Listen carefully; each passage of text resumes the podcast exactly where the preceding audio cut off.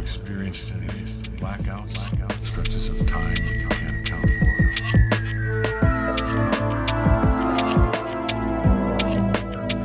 I roam for all eternity, set for the dead planet.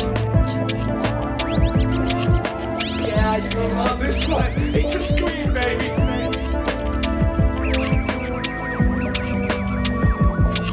Do not open this door. What's the matter with you people? I was joking! Don't you know it's a joke when you hear one? Welcome back, everybody, to Parker and Mason talk with their facins. Huh? That's pretty good. Is that the one we're doing? Yeah, yeah, I think so. yeah. Yeah. I'm Welcome- sorry, that was it. Go ahead. Welcome back, everybody, to another episode of Captain's Log. This is your captain speaking, Jose Valle Jr., joined as always by my most trusted first officer and co host, Mason Trader. Welcome back, Mason. Oh, thank you, Jose. Yeah, of course. Mason, do you know why today is a special episode, aside from it being our first Spooktober release?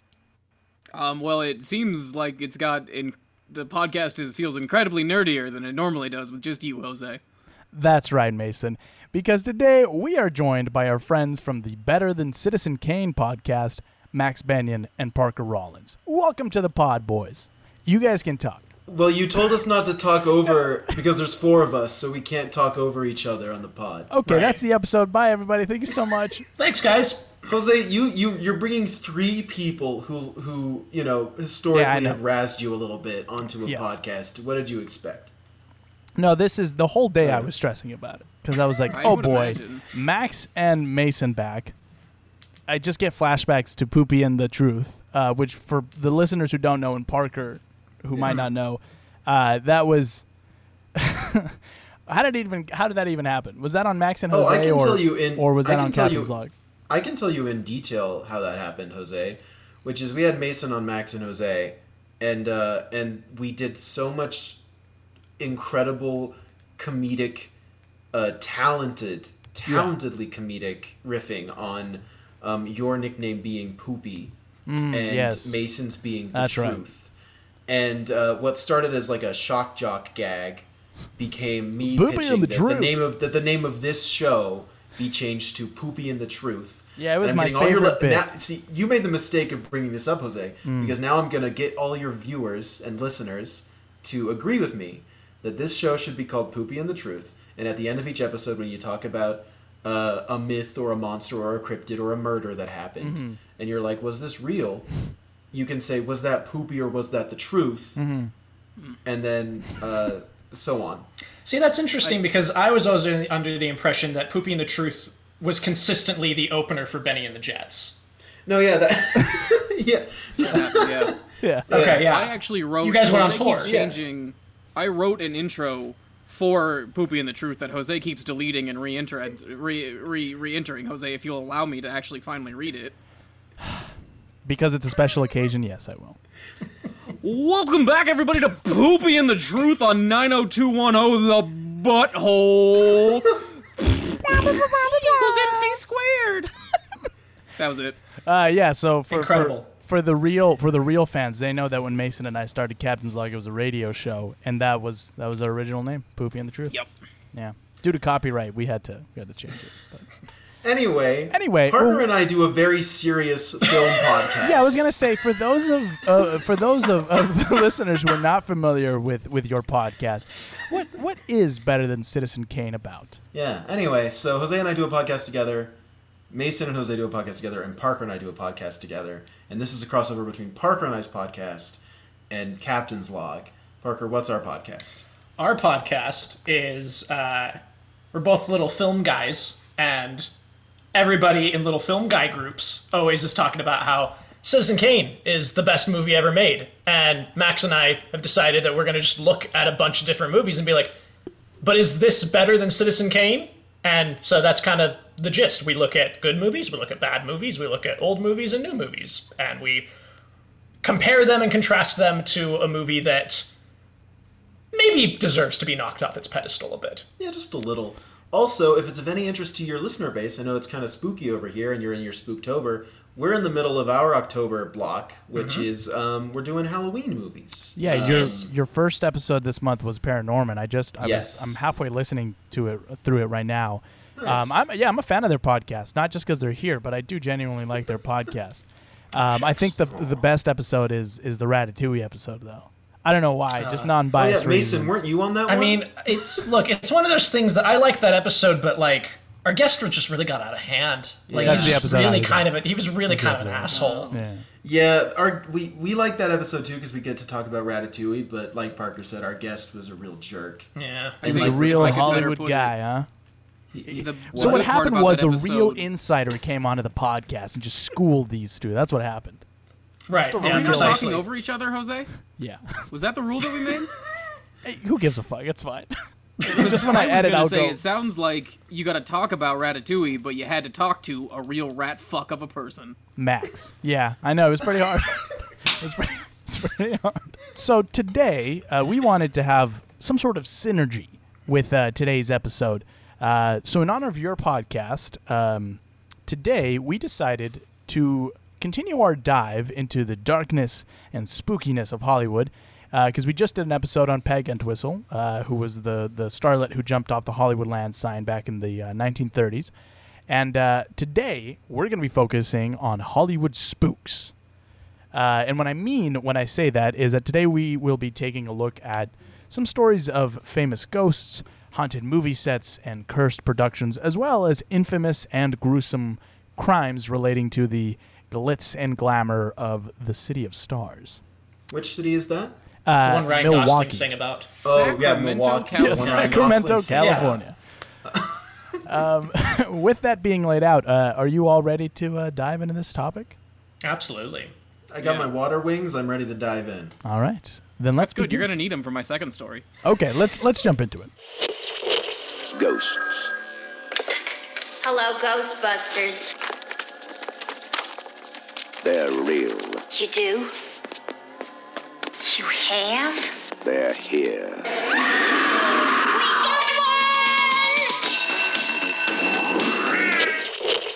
An invisible member of the folk rock group, the Mamas and the Papas, sleeping in your bed. Who are you gonna call? Dan Aykroyd. So you know the song Ghost. It doesn't. So the reason you're gonna call Dan Aykroyd Is is, this a beca- reference? Is this a reference? What's go- what's Ghostbusters, Jose? where did that come from?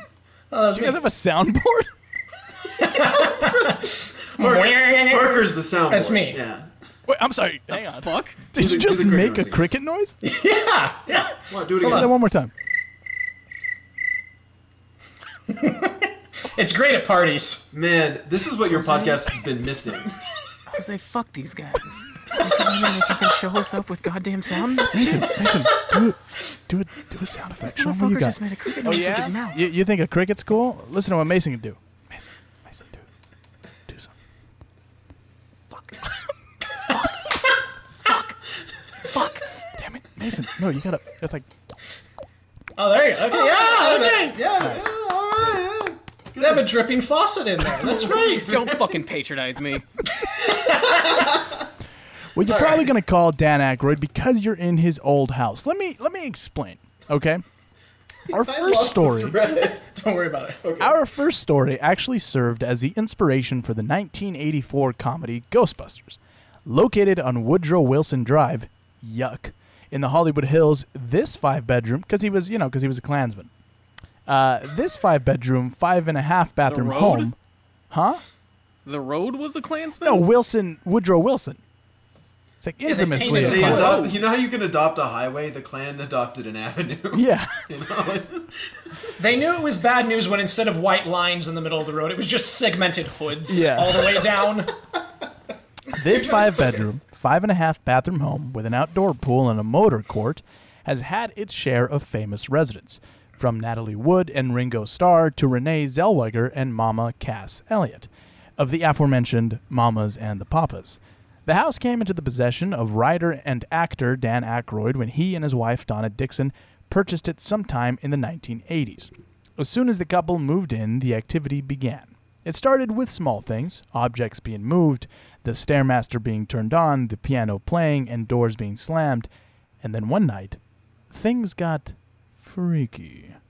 One night, as Aykroyd was laying in bed after a day of shooting, this is where it would be like. "Pwah, Oh, pwah, I've seen pwah." this. The ghost. The ghost unzips know? his pants. So yeah, so so one night while he was laying in bed after a day of shooting, he felt someone get in bed next to him. He at first assumed it was his wife, but felt that whoever it was was much larger than Donna Dixon. That is when he turned around and a depression on the bed could be seen, and felt whatever it was next to him. Aykroyd described the incident on beloved friend and patron saint of podcasting Joe Rogan's podcast, The Joe Rogan Experience, as with of Joe Rogan. yeah. As of the sexual nature, as if whatever it was was putting the moves on him. Although Mama Cass died in London at the age of 32 in 1974 due to heart failure, Aykroyd is convinced it was her, saying, I'm sure it's Mama Cass. You got the feeling it was a big ghost. Robbie Williams once stayed in the home and also reported an encounter with the specter of Mama Cass. He had rented it. Do you, you, everybody here knows who Robbie Williams is, right? The singer, British singer. Oh, Okay, because I had to look it up. I was like, "Who the fuck is Robbie Williams?" Uh, he Yeah, had we, rented. we all know who it was, not you. Definitely, we weren't all just embarrassed to not know who he was in front of the other three. Yeah, so that's we yeah, just yeah. exactly right. Yeah, we Yeah. all nodded. Uh, we all nodded because we know who Robbie he Williams, Is. exactly. Yeah, Yes. he had Famous rented British singer. famous British Brother singer. of Robin Williams. No, he had rented the Brother home of from Zelda Aykroyd. Williams. Yeah. He had rented the home from Aykroyd while he was staying in LA for a few months, and one night, while watching a TV show, the song California Dreamin' by the Mamas and the Papas came on, at which point the entire atmosphere of the house changed, and an absolute silence enveloped the home. Williams would discuss his experience with Zach Starkey, the son of Ringo Starr, who lived in the house as a child, who asked him, I hear you're at the old house. Have you met the kids yet? We used to play with them when we were little. Williams would then go on to say that his movers, who he hired to help him move out of the home, refused to step back in after seeing the old lady sitting in the chair. Aykroyd would go on to sell the home to Beverly D'Angelo, who claims to have also been visited by Mama Cass.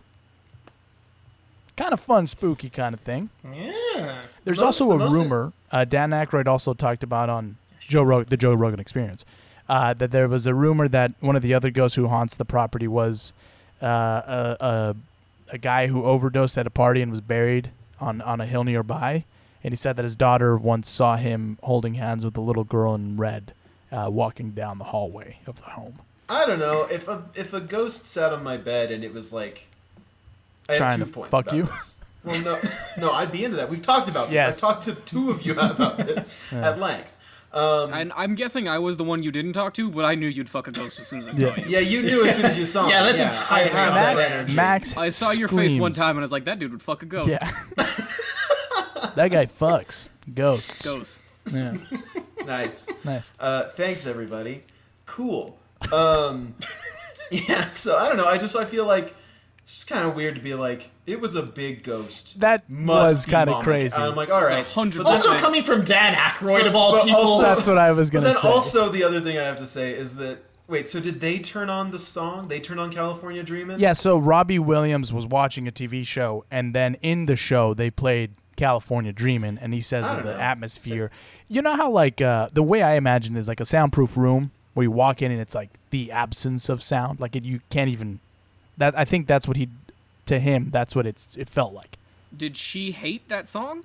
Well, I was gonna say I feel like if I was a member of the Mamas and the Papas and I was dead and Mm-hmm. my and like the biggest hit came on, I wouldn't show up because I'd be like I've heard that before. Yeah, I'd She's come- like, "Ah, I'd not come my out- best I'd work." come out for the deep cuts, you know. Mm, yeah, yeah. That's true. That's That my is, take. that is fair. really I would interested call in uh, that Ringo Dan Starr's. Aykroyd's haunted house. Uh, colon being fat phobic to a ghost. Yeah, that was crazy, Yeah. right? I, I wanted Yeah. to wait. I saw your guys' faces after I said it, and I knew you would all react Everybody like just- that. But I was like, I gotta wait till the end to see what they say. Um, yeah, I, remember again. I just was like, weird to fat shame a ghost, Dan Aykroyd. That's it had cool. to be her. Well, mm, interesting story, Jose. Thanks for sharing. Thank you, thank you guys. I think it's kind of, and then yeah, like I, you know, you see the inspiration behind uh, that one scene in Ghostbusters. Right? Sure. Yeah, he, he finally he plays out what he would have liked to have Yeah, happened. yeah, exactly. But interesting, Also- interestingly, makes the ghost not Mama Cass. well, because he's not. I mean, you wouldn't make her that, but you know, you made her a lot I was gonna thinner. say a messed up joke anyway, but um, I don't know if you guys know this, but Dan Aykroyd actually has like a long connection with ghost hunting. Uh, his father and Yeah, his he father's made father. Ghostbusters. No, no, no. But like, you would be interested in this, Max. I don't Because know if shut you the know fuck this, up. but Dan shut the Aykroyd fuck up, is a- Max. Shut up. You would be interested in this, Max, because you're always reading old books about. Um, Oh no! don't bring up a nice friend thing that you know about me. Don't be nice now. Anyway, Max. No. Yeah, go ahead. Kick me while I'm down. Um, but uh, so, Max, you like to read a lot of uh, books about uh, old, uh, like spiritualists and, and ghost hunters. Uh, Yeah, his all my sleepovers. great grand, his great grandpa or his grandfather was like uh, held seances and and and and pushed a lot in the early days of ghost hunting. He was like a key figure. Uh, they just published a book a, th- a couple years ago. Aykroyd uh, and his father and his brother published a book based on the journals that his uh, grandfather, great grandfather kept, and um, yeah, it's kind of crazy that like it passed through the family, like this ghost hunting thing. Also, he sells vodka or whatever. That Crystal Skull shit. Thanks, Jose. This podcast is brought to you by Crystal Skull Vodka. It's, All I'm saying is that I think his sales figures would go through the roof if he actually got a good skull design for those bottles. Yeah, they 'Cause it's suck. lame. It's- it's they lame. suck. Okay. I don't Why don't like you two relax? Why don't you guys maybe when you guys you have your own vodka uh, company, you can make whatever you want. Look, Mason, we've already we've already put a bid on your skull when you die. this We're is gonna interesting. bottle it after Wow, you- that, You this better is have thrown interesting a nice because skull for us. you might not know this, guys, but Mason's kind of this like the bones guy around here. He's got a thing for skulls and stuff. So Oh, Really? one of my friends You should has talk to Dan promised his Aykroyd. Oh, bone. Were you the showrunner? Yeah, oh, the show bones. Oh, Nice. that's good. Mm, That was a yes, good one. Parker, Yes. Well, yes, that's why I named her Bones. one of my one of my my my uh, my friends has promised his skeleton after his death to Mason. A skeleton to No, the he is skeleton, yeah. skeleton. I I really do have like this is like real. I have like got a bunch seventeen of or bones. eighteen animal skulls in Pretty- my apartment. That's really cool, man. Very cool. That's awesome. Yeah. Can you imagine if you promised someone else's skeleton to your friend? Like You if can have it was like, Max's when he "Mason, you can have dies, Mason." Max's skeleton when he dies. Do you want it? Cool. I Yeah, you want can it. have You can have it. Nobody's put an offer on it yet. I mean, I'm not using it anymore Yeah, at I- that point, so. What did That's what, kind of my thought. well, Jose, that was a very fun little anecdote about the guy who created Ghostbusters. This is um a horrible and sad story. Oh yeah. Fifteenth, nineteen forty-seven. Betty Bursinger was walking down Norton Avenue in Los Angeles, Los Angeles, when she found an abandoned mannequin in an empty lot. Upon a close inspection, the mannequin turned out to not be a mannequin, but it was, in fact, a human corpse. The then unidentified woman's body was mutilated to an extreme level. It was cut in half at the waist, drained of all blood, disemboweled, and had pieces of flesh removed from the breasts and thighs, and cuts from the corners of the mouth, uh, like up to the ears in some horrific Joker esque fashion. They call that um there's a name for it. Glasgow smile. That's what it is. Yeah, Glasgow smile. Uh, The woman was identified through fingerprints as Elizabeth Short. Elizabeth had moved to LA six months earlier and was described as a quote unquote Hollywood hopeful. The media quickly picked up on this story and wasted no time blaming Elizabeth for her own death. Uh, Elizabeth was branded a sexual deviant, and one paper wrote, quote, the victim knew at least 50 men at the time of her death, and at least 25 men had been seen with her in the 60 days preceding her death. know she how was a knowing teaser fif- of men. You know how knowing 50 men means that you have to die? The media went on to dub Elizabeth the Black Dahlia due to her reported disposition for wearing black clothing. Uh, it was also a reference to the film The Blue Dahlia, released in 1946, a year earlier, about a naval officer returning home to his wife, find out she's unfaithful, breaks up with her just before she is found dead. Fucking stupid. Yeah, I don't I really didn't get. know that's where that name came from. yeah, That that's a sucks. that's a stupid reference. To, they just went, "What's out right now?" I mean, we talked about this in last episode, Mason, about how you'd expect golden age of Hollywood newspapers to have to better name things. Although the Black Dahlia is a pretty good name, but like for instance, so we talked about Peg Entwistle last episode, boys, and uh, after she committed suicide, uh, the name that they gave her was just what was it? The Hollywood Sign Girl, Yep. and we were like, "Huh."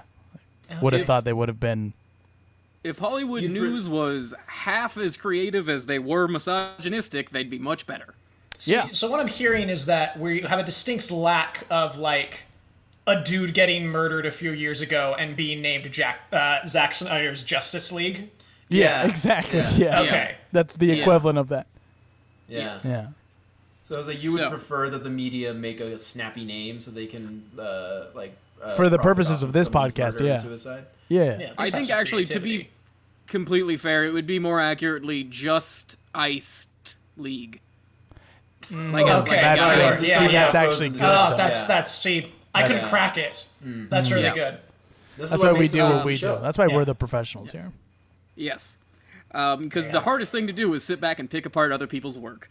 Uh, in the following weeks, uh, the LAPD and the Los Angeles Examiner, which was a newspaper magazine at the time, received several letters and packages from someone claiming to be the killer.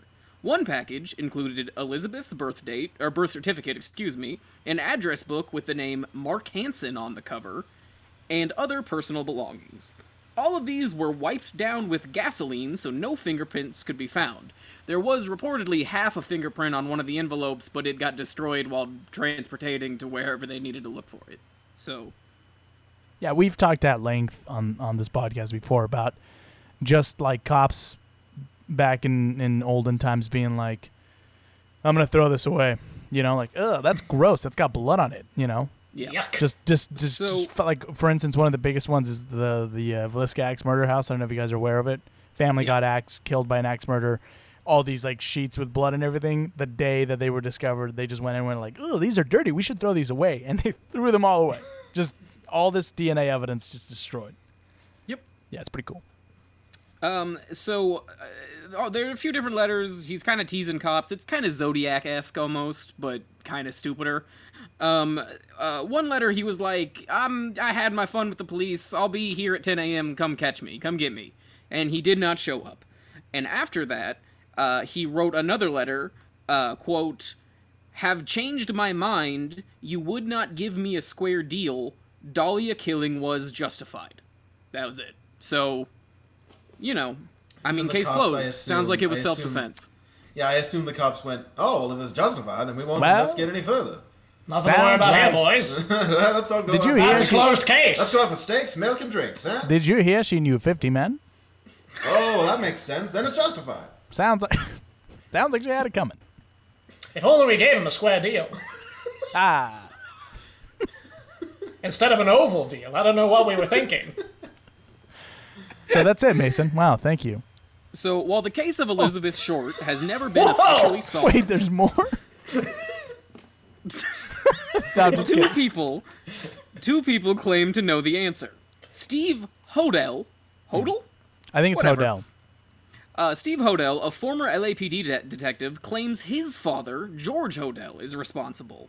Steve found photos in his father's attic after his father's passing of a woman who bears a striking resemblance to Elizabeth.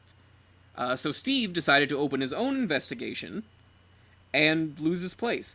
Uh, so Steve decided to open his own investigation on his father, and among the list of evidence he found is a quote unquote strong but not conclusive match of handwriting analysis, uh, the fact that his father, George, was a doctor, and the state of the body was consistent with a procedure called, and oh boy, here we go, hemicropterectomy.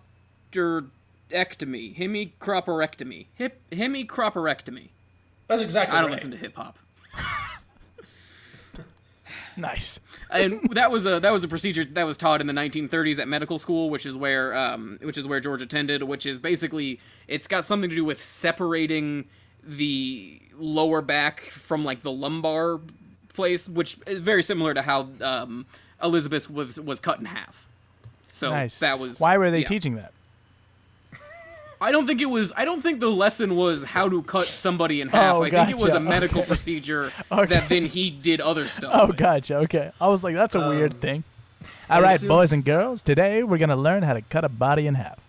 Well, they thought that's how magicians did it. He Yeah. Today we're gonna accidentally went to a disprove them. magician's class one day, and then yeah, Yeah, um, it went horribly wrong. Uh, also, I He assume should have Steve known it was found the out- wrong class when he walked into the room and the professor's name was the great. I didn't have a magician's name. Oh, damn you it. got it. No, you got I it. started Finish the it. Think of joke, a and name. then I Go, was like, go, it'll go. come to Think of a me. name. Think of He a name. should have known he was in the wrong classroom when he walked in, and the professor wrote "The Great Zamboni." There it is.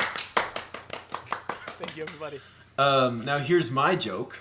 Uh, I assume Steve also found a book just titled "How I Did It," which is Yeah. Yeah, the OJ Big way. leather-bound volume. yeah my favorite. Yeah, I almost did OJ as one of my stories.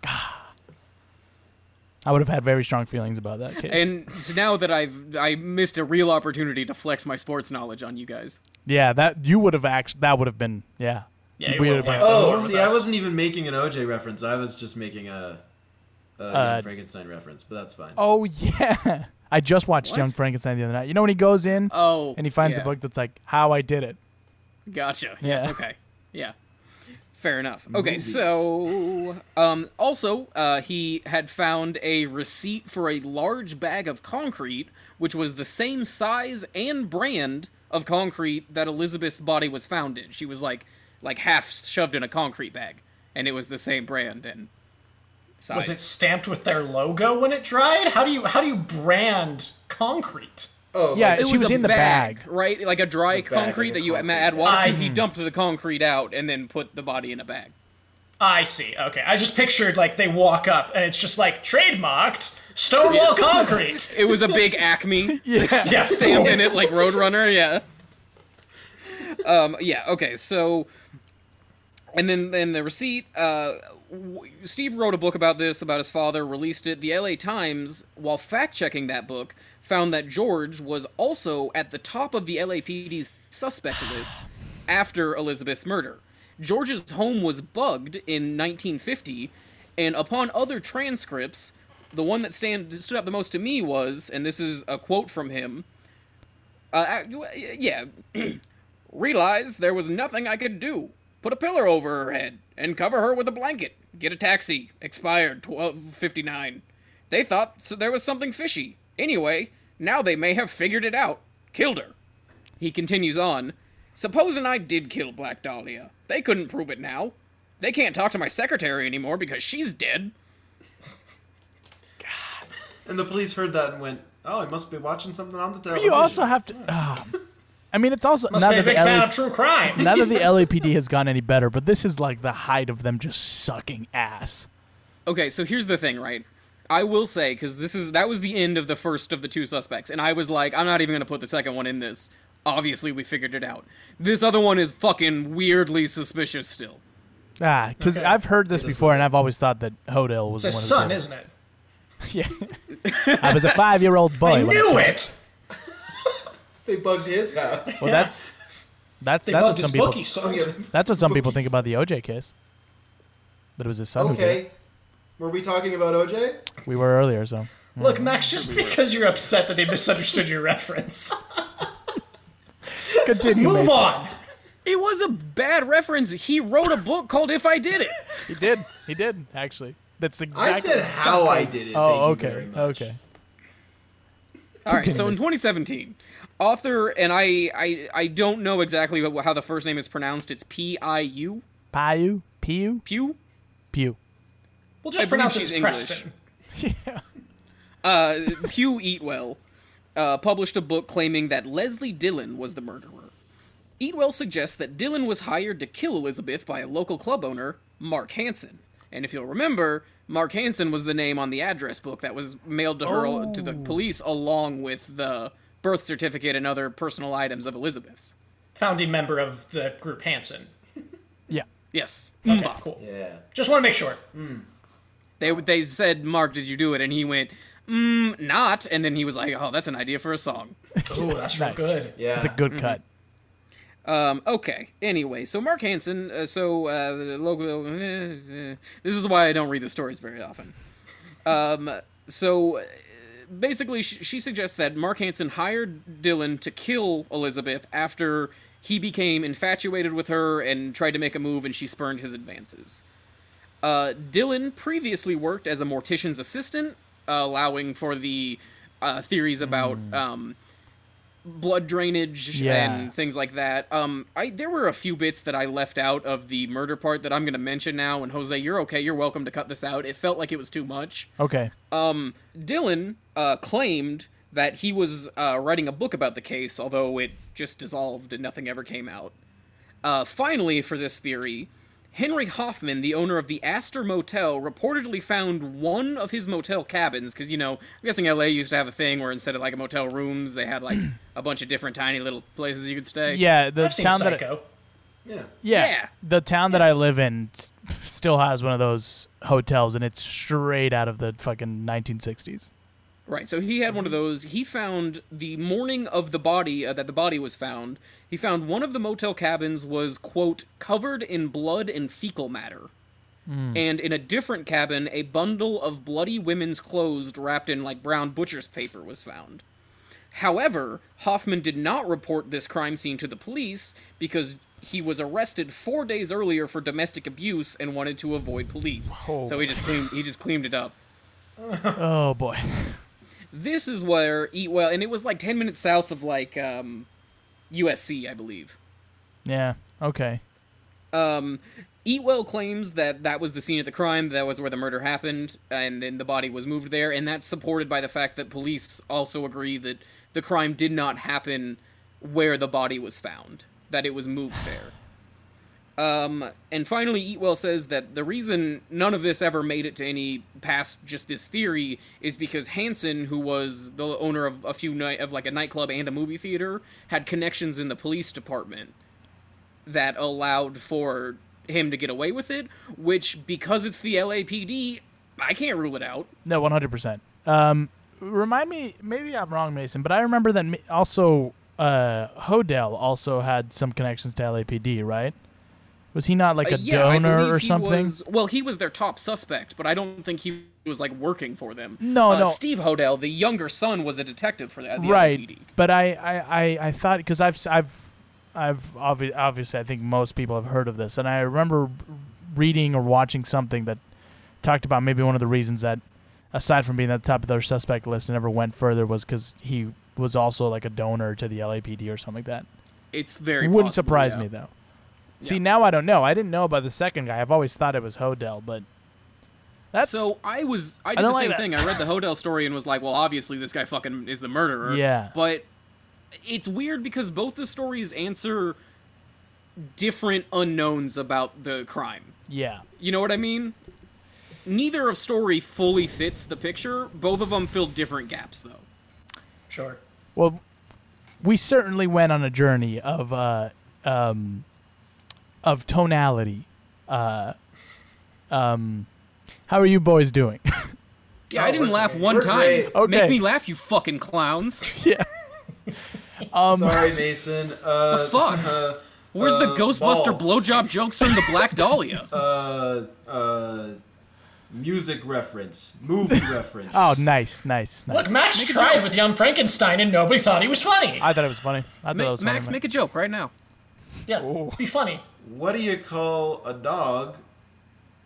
A dog. No, Oh, about that's that's that is in that involves this story. God, that's so Max, Oh, that make a involves joke the about the story.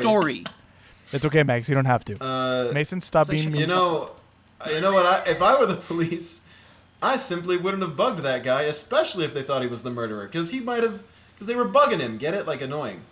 A woman Uh. died, Max. How dare you, Jesus fucking dare Christ, you. dude. dude? Have a some real respect. Parker, Next this is story. your co-host. Next, Look, next, I- next story. I'm trying. I'm trying to. This live them all. just in. Next Max story. Be- Max Benny will no longer be a part of a Better Than Citizen Kane. next story. um. Anyway, that was really sad. no, that is really sorry, but the but Black that's- Dahlia that's sad. murder is one I of the thought we were going to most. talk about ghosts, and that was sad. Yeah, it's you one of the lied. most. Oh, but I have a sad one at the end too. So get get Well, ready can for we- that. I Next thought one, we were ending also it. sad. At the end, my last one. Sorry. Oh, okay. Because I have, a, I think we can end with mine because mine's silly. Okay.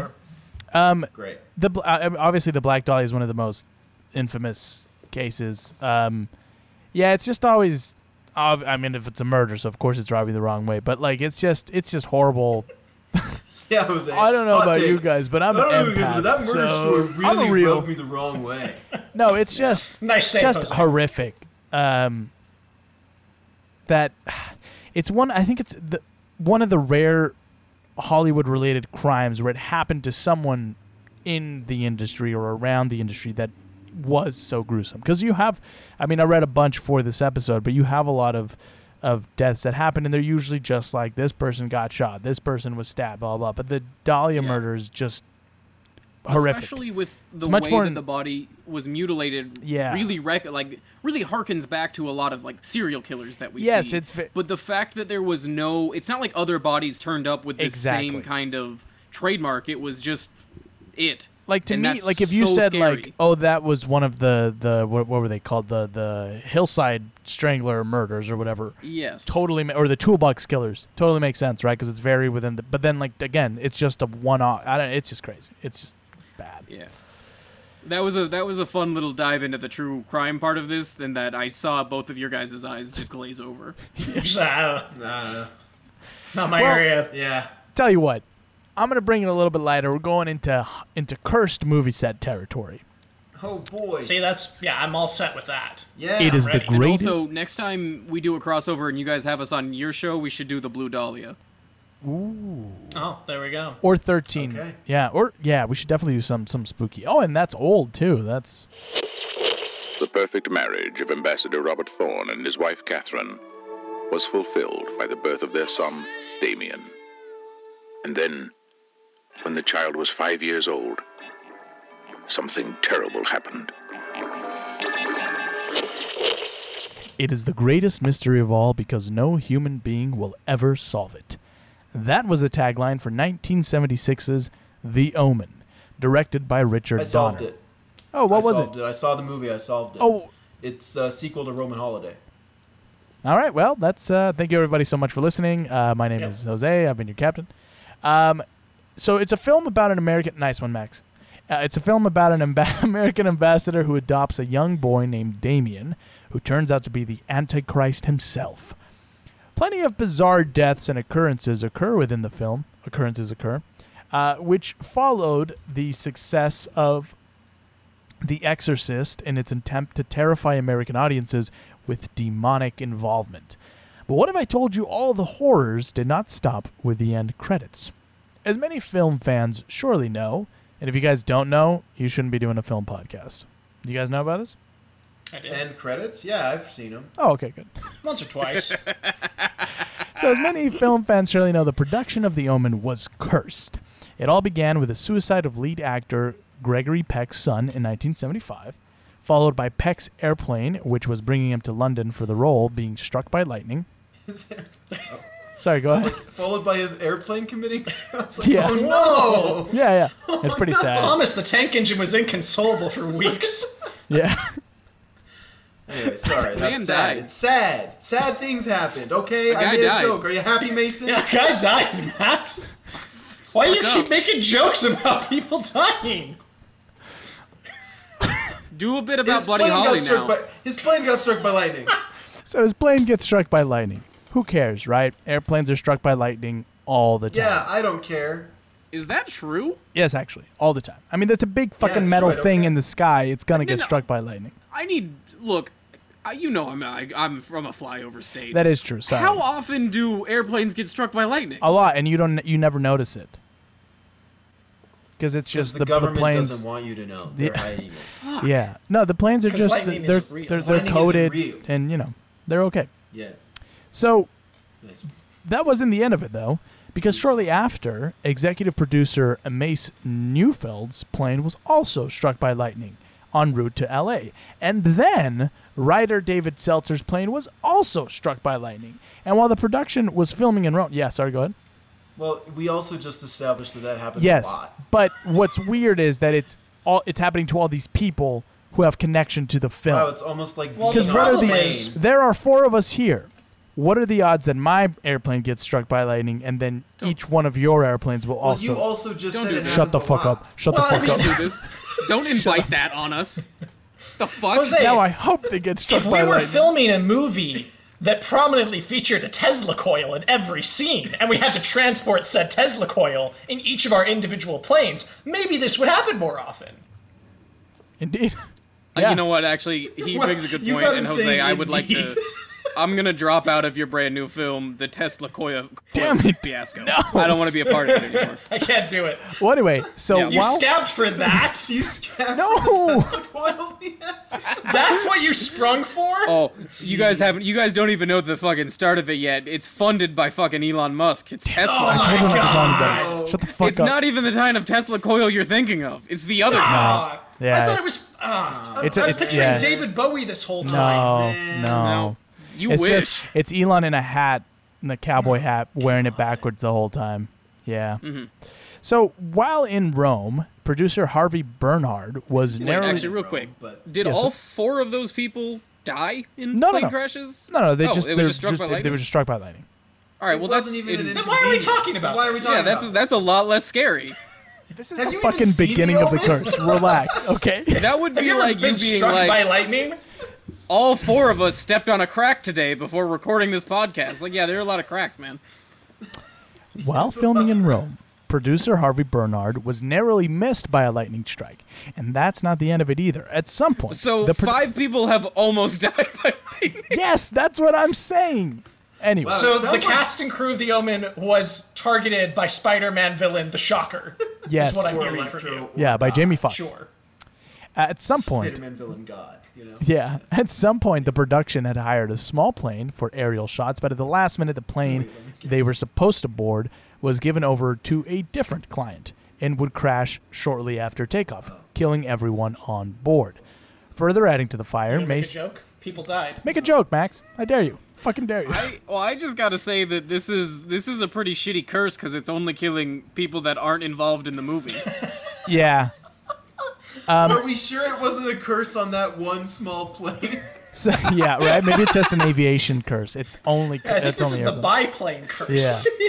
So further adding to the this is the curse of this is the curse of flying in the seventies.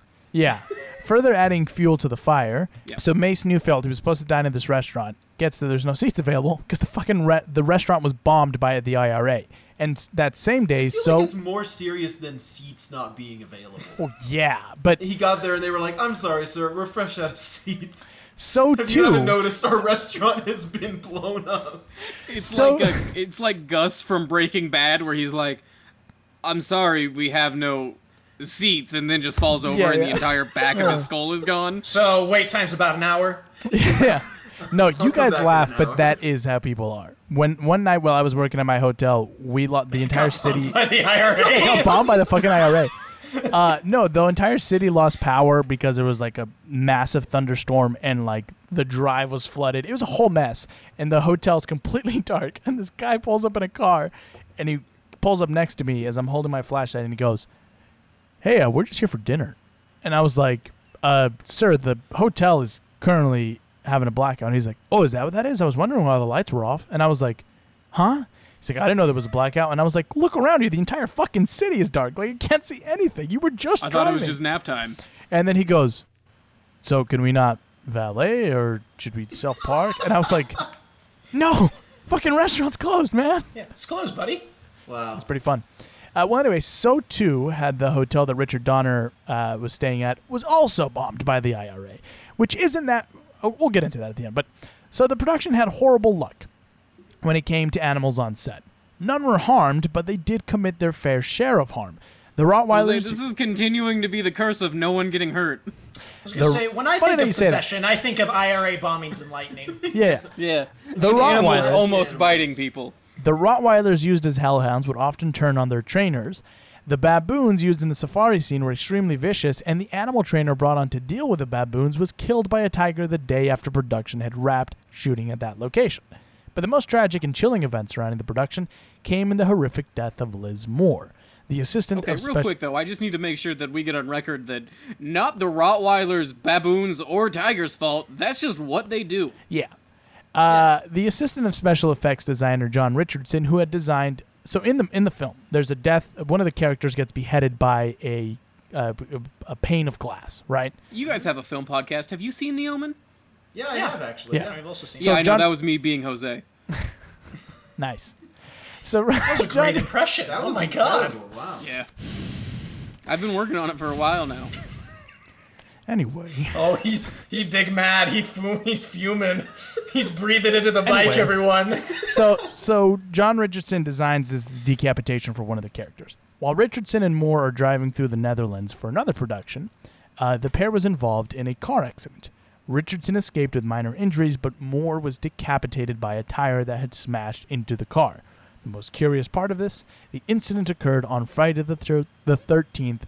1976, with a nearby sign displaying the vicinity to a nearby town, and it said, Omen 66.6 kilometers away. Could these be simple coincidence? Only the devil knows. Now let me tell you guys some information. uh, so IRA Well, this bombings. is the part of this is uh, Are you, the guys devil, are in and for a do real- you know? I know. I'm you the guys, devil. you guys are in for a real treat. This is the part of the podcast where Jose gives us a really like decently compelling story and then undercuts the entire thing by being like, "None of it actually happened. It's all bullshit." But it's spooky. You were spooked for like a minute, right? I'm a man of truth. So wait, he really he really is in league with Elon then, because it's like bringing out a robot that's a person Oh, in a suit, be God. like, but wouldn't it be cool if God, it, if I, what if I it was just a robot? I just saw a clip of that the other day, and I went, God. All right, Jose, what's the information? Well, so I mean, IRA bombings were not that dissim- were not too um, Uncommon. unusual, uncommon at the time. They say um, the IRA doesn't s- bomb the same place twice. right. Yeah. Well, I'm Who? yeah, Who says Uh, that? Hey, the IRA. the lightning. says um, Again, that. lightning strikes happen all the time on airplanes, and like Mason said, animals are animals. They're probably just gonna do the things that they do. The only one that is kind to me is like, what a weird case of coincidence is that you know John Richardson gets all this praise for a, s- a specific special effect that he does in a film, and then his assistant dies by a, the almost the That- exact same. way. Okay, but here's here's my question, Jose. And I The trust film they you were to working do- on was for Richard At- Attenborough, by the way, when they were in the well, I- Netherlands. okay, so okay, great. So I trust you to do good research, like Yeah. you just told me the Richard Attenborough thing. Great. Um, is the town omen real? And is there really a sign that says 66.6 miles away? Because it feels like no one would put that on a sign. That feels like that feels like you're at a sleepover. Some guy made something up. the point six is the Yeah, I think that's the just point six. That's a little ridiculous. Yeah, I think that's just a reported thing. There is a city in the Netherlands called Omen, but the 66.6, I think that's just a rumor. I don't know. I don't I've never there, I I looked it up, but there's not like, yeah, look, here's a sign. I saw a picture, and every point of a mile there is a new sign that says 66.7, 66.6, 66.5. Yeah. Yeah. Mm-hmm. So, Yeah. yeah. They put all their budget into Yeah. signs. Hey, man. That list. The Chamber also- of Commerce is broke, man. They, they poured Also- all that. Not to be like this guy about it, but uh, you said miles and it's uh, kilometers. I said kilometers. No, you did. He did. Uh, Oh.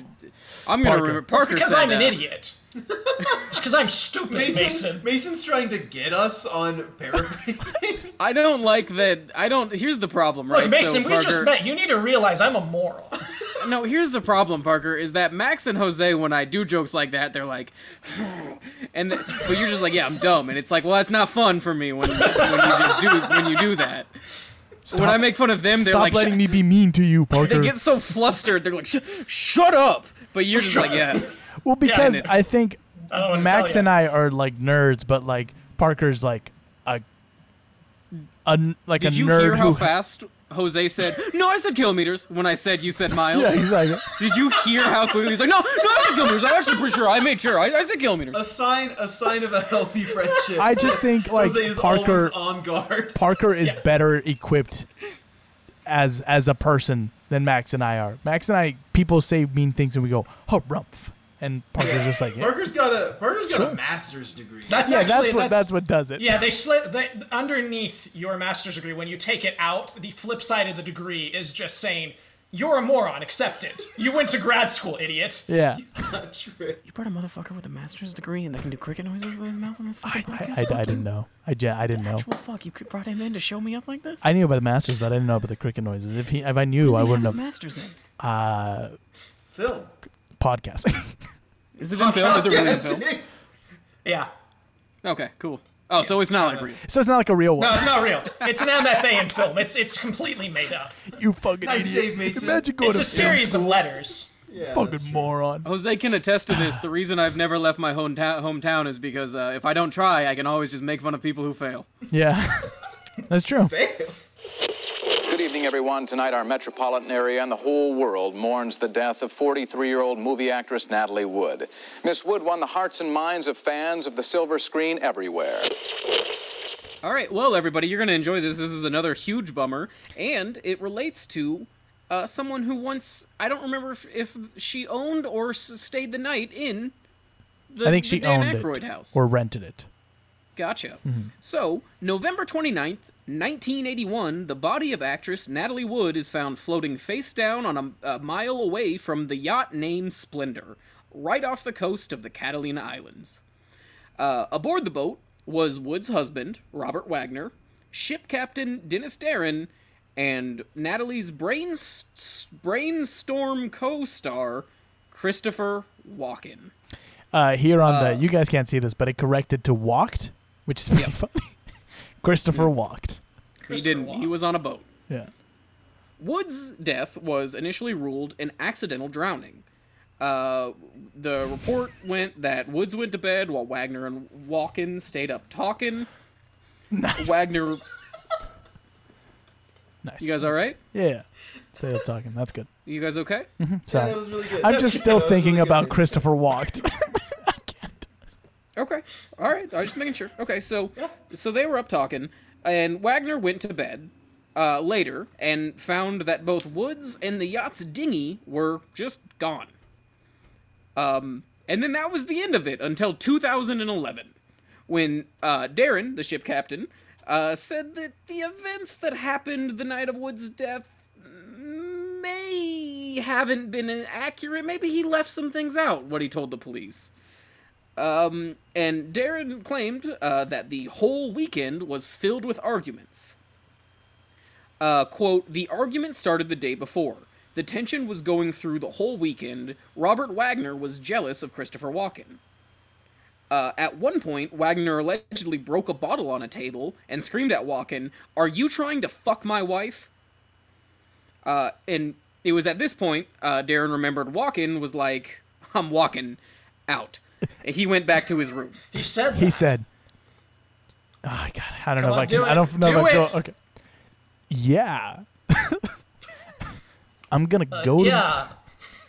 I'm, uh, I'm gonna walking go out to my room. I can't. I can't do it. What was? I was way that more confident in my interesting. head, but that was No, not. I it. liked that. No, Jose, Yeah, it's that- good. that was really interesting. That was an Yeah. interesting impression of what I assume It's Robert me, Wagner sounded like. Christopher Walken.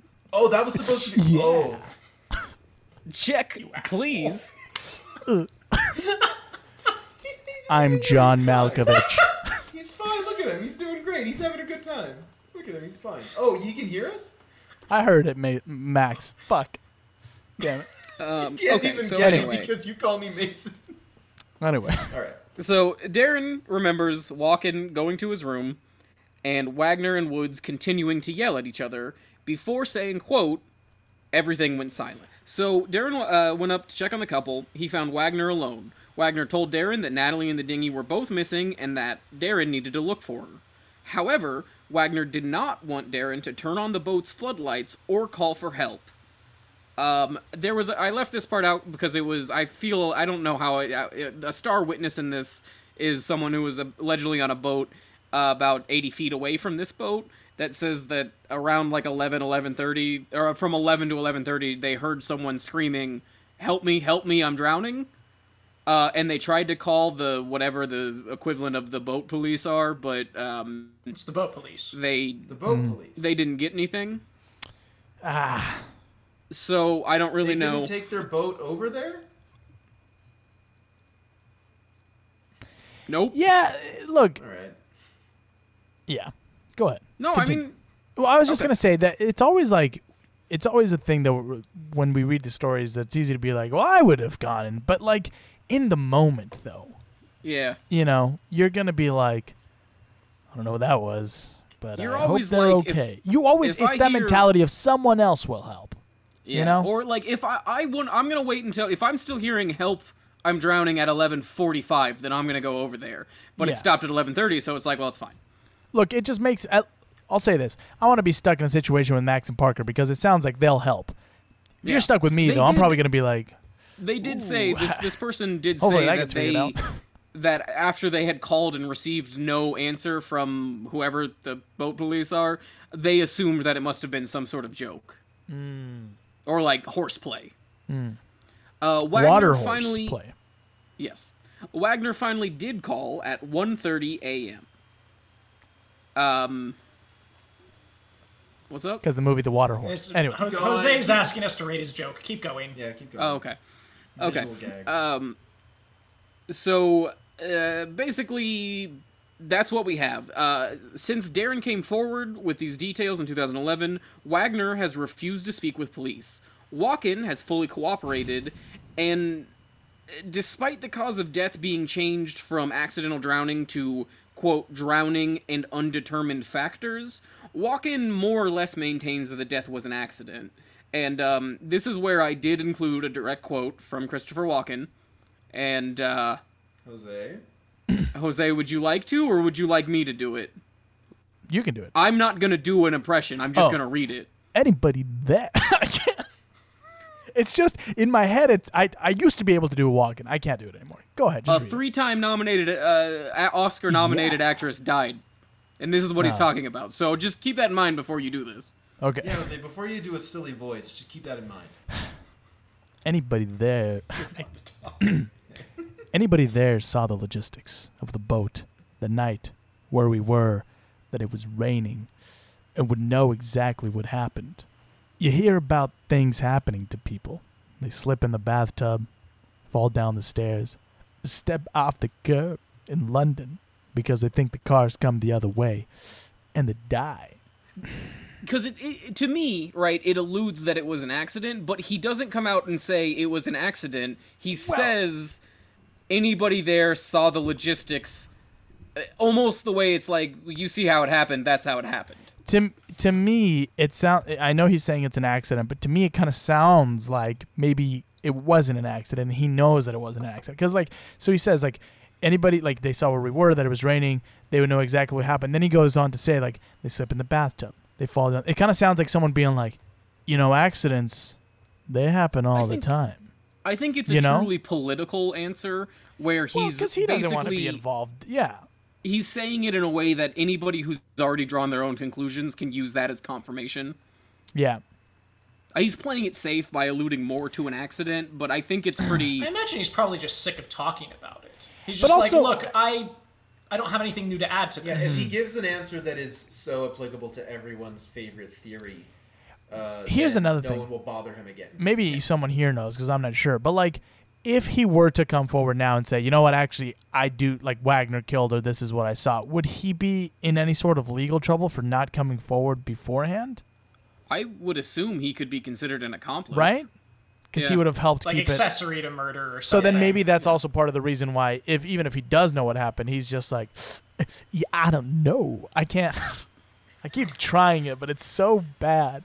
No, it sounded Yeah. like you were in a, It's in a me, fun jazz Christopher club. Walken. I can't.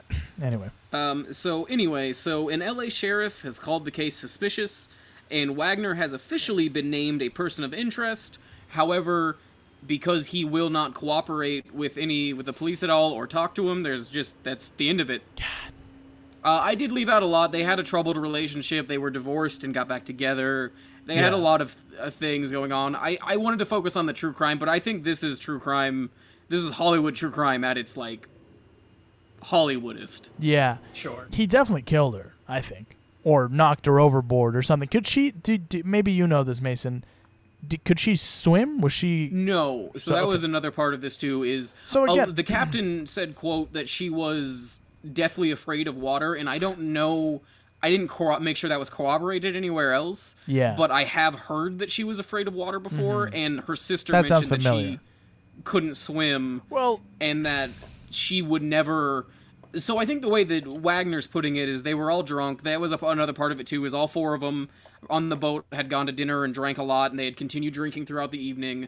Wagner's stance seems to have moved from his first telling, which is I went to bed and she was already gone, to we were talking. She decided to get on the diggy, the dinghy, and leave and she must have tipped over the dinghy. The dinghy was found near her body, and she must have tipped over the dinghy at some point in time that night. That seems to be the presented thing where those are the two scenarios. It's it, it's not that she just left on her own accord. She either felt threatened, got on the boat, and somehow it capsized, fell over, or she fell out. If it was Or- raining, water could have been choppy. Right, or that yeah, it was a direct Okay. influence from Well, let's say here's a theory I have. Let's say it wasn't accidental. Let's say there is foul play. I can if they're drinking, especially, I can totally see. You know, Wagner thinks that she's fucking her co-star. He's upset. He's drunk, and then there an argument happens. He pushes her overboard. He knows she can't swim, so it's kind of like that thing in his mind of like, well, this will show her. He throws her overboard. She drowns he lets go of the ling- the dinghy to make it seem like, oh, Yeah. For instance, because I just I was just listening to a podcast on uh, Jeffrey McDonald, who is a fi- family annihilator, and uh, he killed his whole family. But one of the things that they this podcast talked about was that like it was one of those crimes where like he w- it, what most likely happened was he hurt his wife, uh, and then it was too far. And then once that happened, he went, well, I might as well go all the way with this, you know. So Mm-hmm. yeah, it could be that that. very well could be. It's hard to say. Okay, well, here's my last story before we uh, pass it on over to the BTCK boys here. Americans are fascinated with celebrities. We idolize them, we respect them, and we God, if revere. that them. ain't the truth. Whether they be actors, singers, or sports figures, Americans are obsessed with the rich and famous.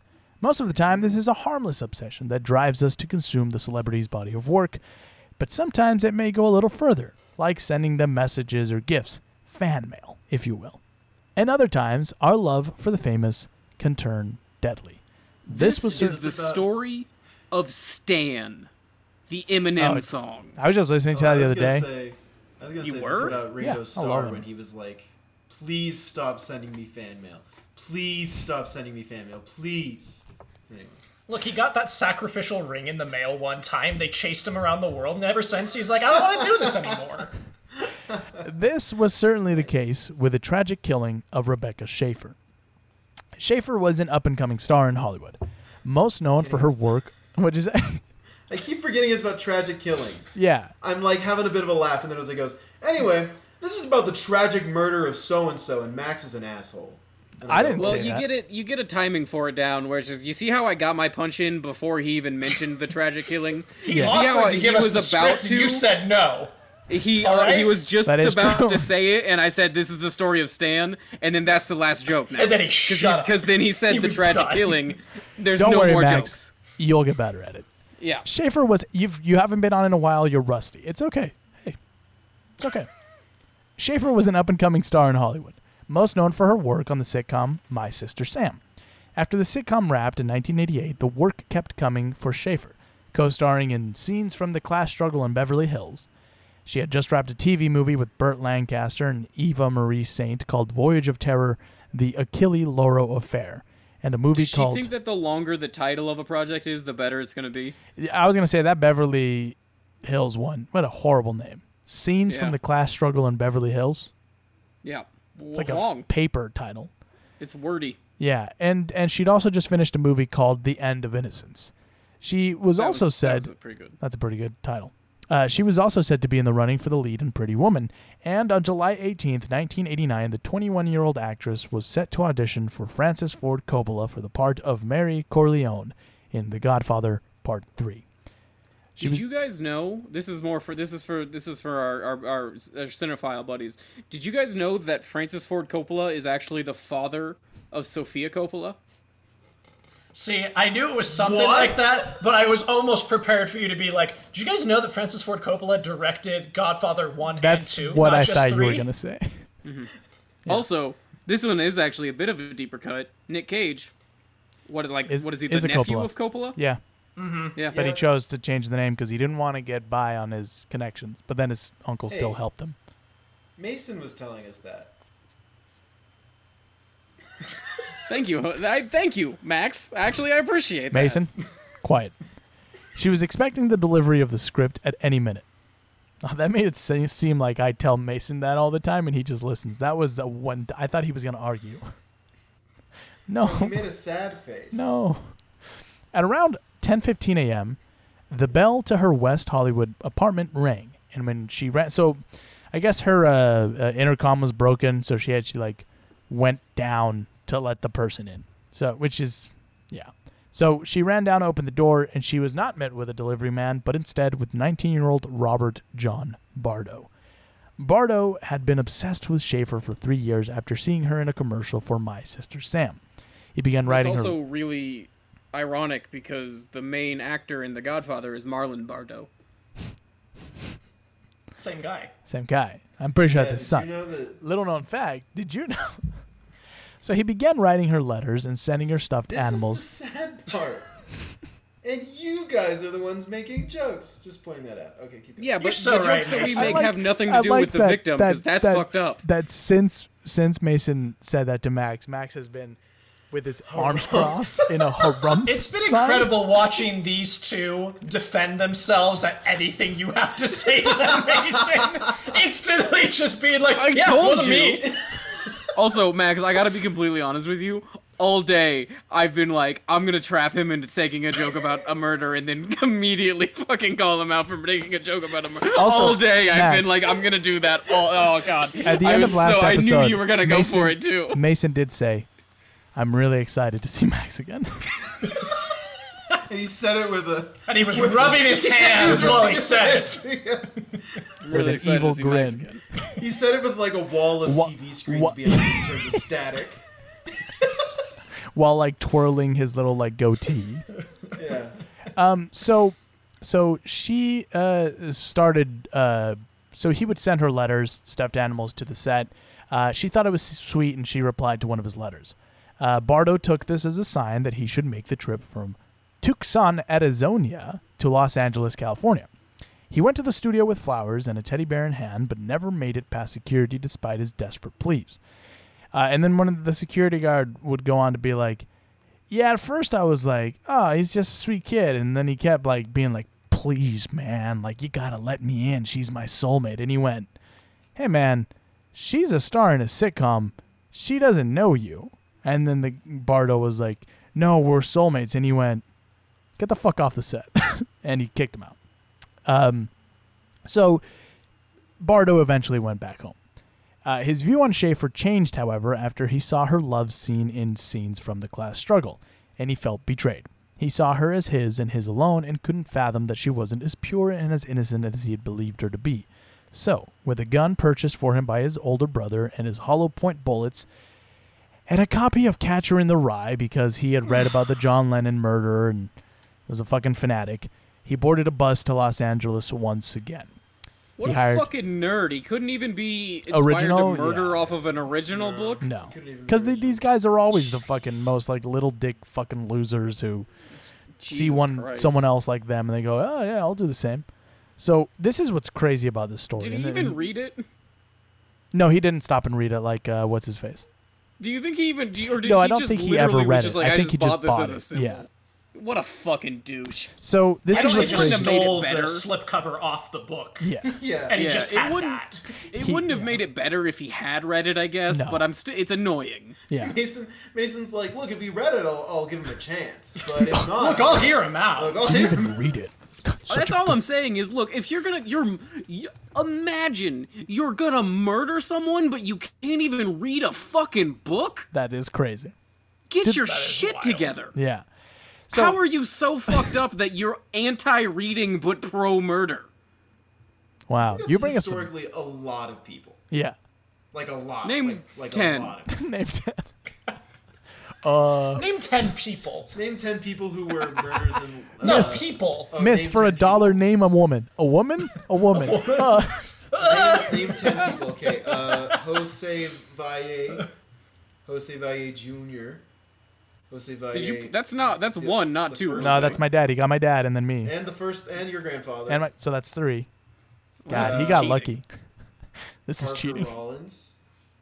Parker Okay. Rollins Jr., his future son. Well, anyway, so this is what's crazy, guys. This is absolutely insane. So we discovered this in a previous episode. M- Mason and I did. We, we were covering the the Ervil LeBaron and the Church of the Lamb of God. In prior to the 90s, you could just go to the DMV and say, Hey, I've got this license plate.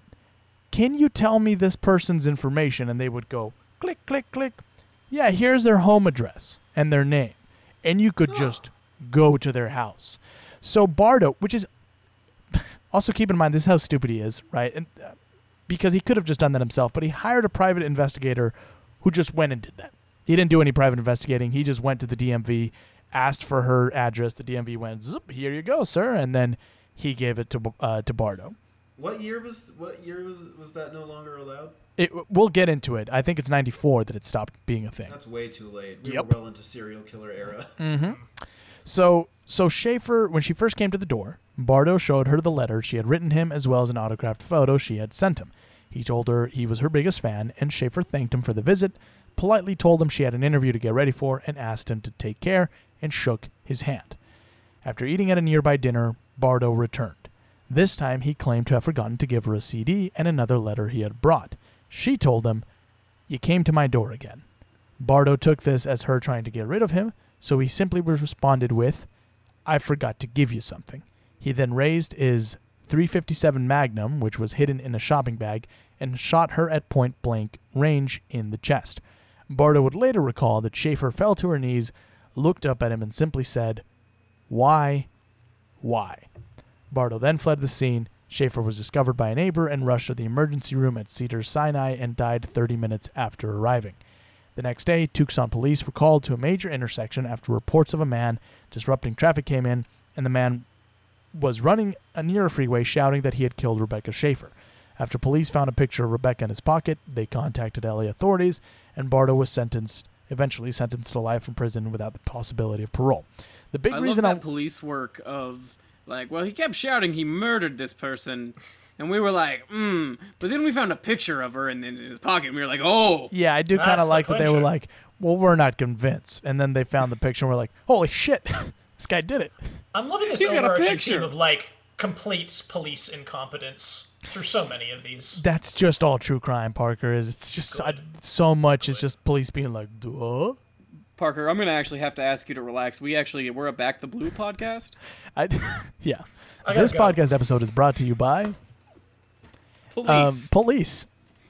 Oh, I did drive by. There's We- a sign I drive by on my daily commute that says, "Thank an officer," and then it's like the police, national, whatever. And I every time I see it, I go, "No."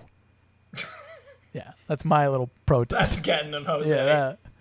Um, so so Bardo, the- part of the reason why I wanted to bring this up was because Schaefer's death sent shockwaves across the entertainment world, and it actually prompted California to become the first state to pass anti-stalking laws in 1990, as well as strengthening privacy protections and restrictions and restricting the ac- accessibility of personal information from the DMV. And in 1994, so they did that first, and then four years later, Congress passed the Driver's Privacy Protection Act, which required all other states to stop fucking giving random people your information. Now, The we have that in first- different ways now, but it was the, the reason this her murder was such a big deal is that it, we have a lot of protections now because of it. It's unfortunate that this had to happen, but there were a bunch of other uh, celebrities before her who were also attacked by stalkers. Uh, most of them were okay, but it it finally took this happening for the government to go, oh, we should probably punish people for stalking people. Like, oh, The first anti-stalking law was 1990. 1990. Fucking, they had the Night Stalker. Yeah. Well, and then, then just think about California again, has like Lennon the died majority before of the this. Stalker killers were from California, Yeah. and it was in the 70s. It took them to the 90s. It's pretty crazy, huh? I fucking hate this place so much. Yeah. But anyway, yeah, it's it's just just a sad story. Just makes me sad. Makes me real sad. But it is crazy though that if I wanted to find out where you guys lived, I could have just gone to the DMV and been like, Max Benyon, where what's his address? And they would have been like, Yeah, he lives dare you give my real Yeah, you address can't put away. it, man. I'll come bleep on. it out. really I'll do. bleep it out. You can't dox him like this. Why would you say my real address? I'll post it on the on- on the Instagram for all the fans to go look at. No. There's a hidden Man, Easter egg in on the show some notes. Muppet It's ass a street. fun. It's a fun AGR. Um. So yeah, Break Now- the code. now we thought it would be fun to have Max and Parker bring a story. So which one of Oh, Cool, you fun guys? Part of the show. All right. You guys wants to share a story first. you go first. You guys Okay, remember I'll- Dan I'll approach Aykroyd's it. Ghost House? That was pretty fun, huh? That's pretty That's pretty funny. fun. Remember when he fashioned ahead, a Parker. ghost? That's pretty sick. Okay.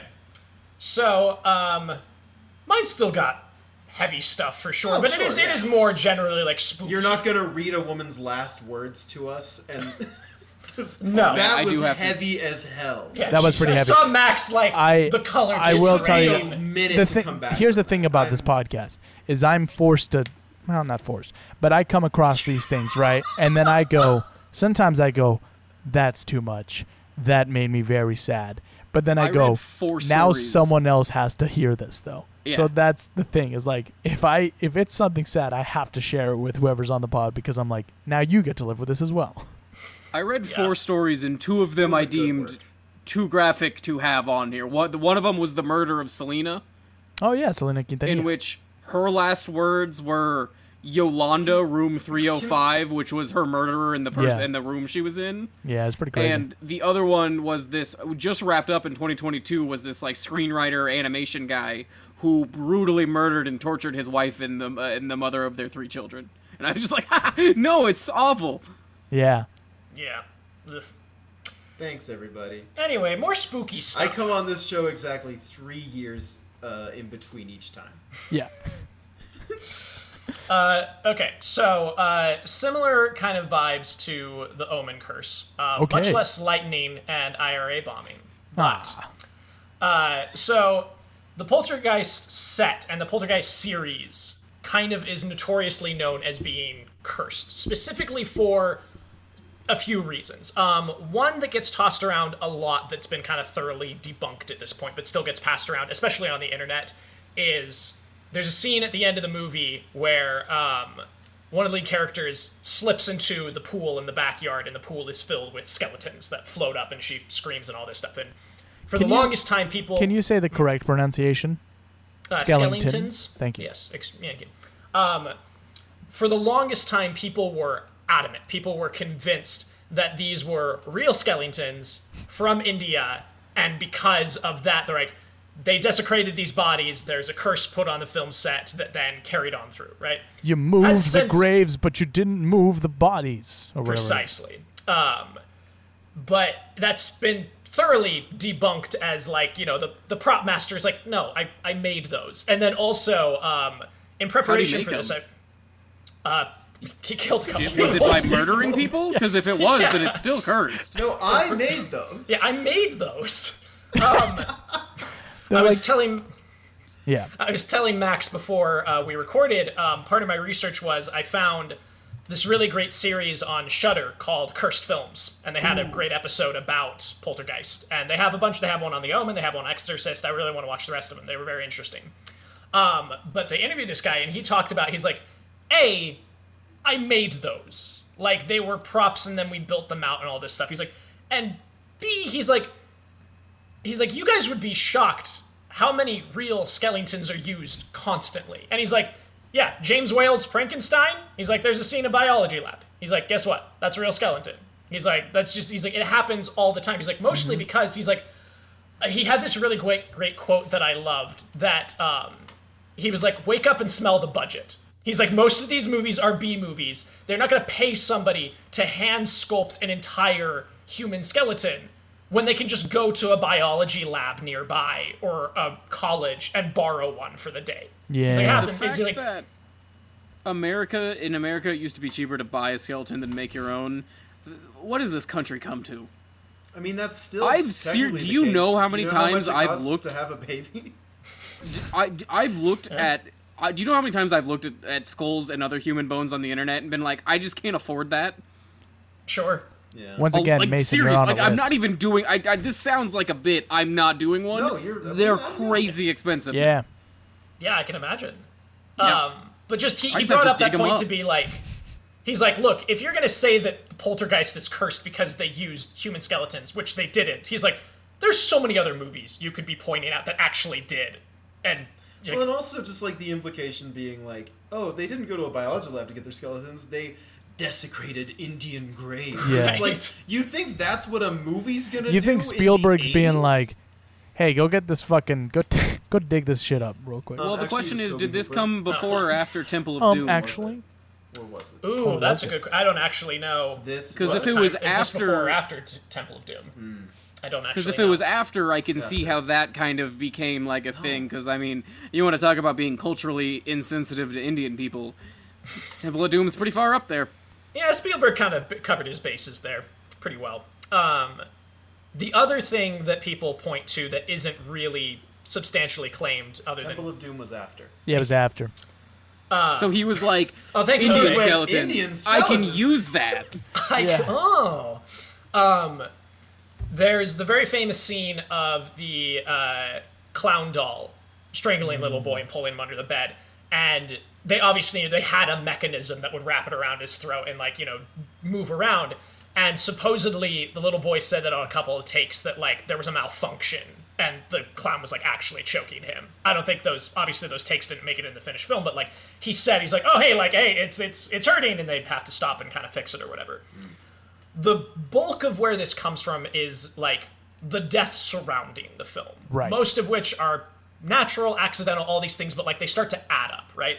So the first one being the actress who plays the oldest daughter, um, uh, Dominique Dunn. This is as sad as this story gets, and it is still sad. She was 22, and her boyfriend came over and they got in a fight, and he got violent and choked her out to where she passed out and was unconscious. They rush her to the hospital. She gets to the hospital. She's in a coma for three or four days, at which point uh, they take her off life support and she passes away. And so that was the first thing of like people were like, oh, this tragedy. And this was maybe a couple months after Poltergeist comes out and hits theaters. And so this is kind of a big thing at the time. And they're like, oh, that's that's such a tragedy. And like she was so young too. Like that was a big part of it also there's this weird stuff surrounding the court case where like her boyfriend had had previous like domestic abuse charges levied at him but they weren't allowed to be used as evidence like he got off a lot like he was sentenced to 10 years on like good behavior or whatever and he ended up getting out in like two and a half and so there's just like there's a lot of weird like conspiracy theory stuff about the way the court case went down and who we might have known and all this stuff, right? So that's the first piece of this. Moving on, um, you get to the sequels. The next film, there is a Native American actor named Will Sampson who plays a shaman in that film. And he was also a real life Native American shaman. And like he had that experience outside of the film. And after hours, he came and performed an exorcism on the set of the film Uh, two years later, he very suddenly passed away from kidney failure at the age of 53. And this is where things start really getting rolling Right. with people. We're like, okay, you've got two very sudden, uh, abrupt deaths attached to this film about, about ghosts and spooky stuff and all these things, right?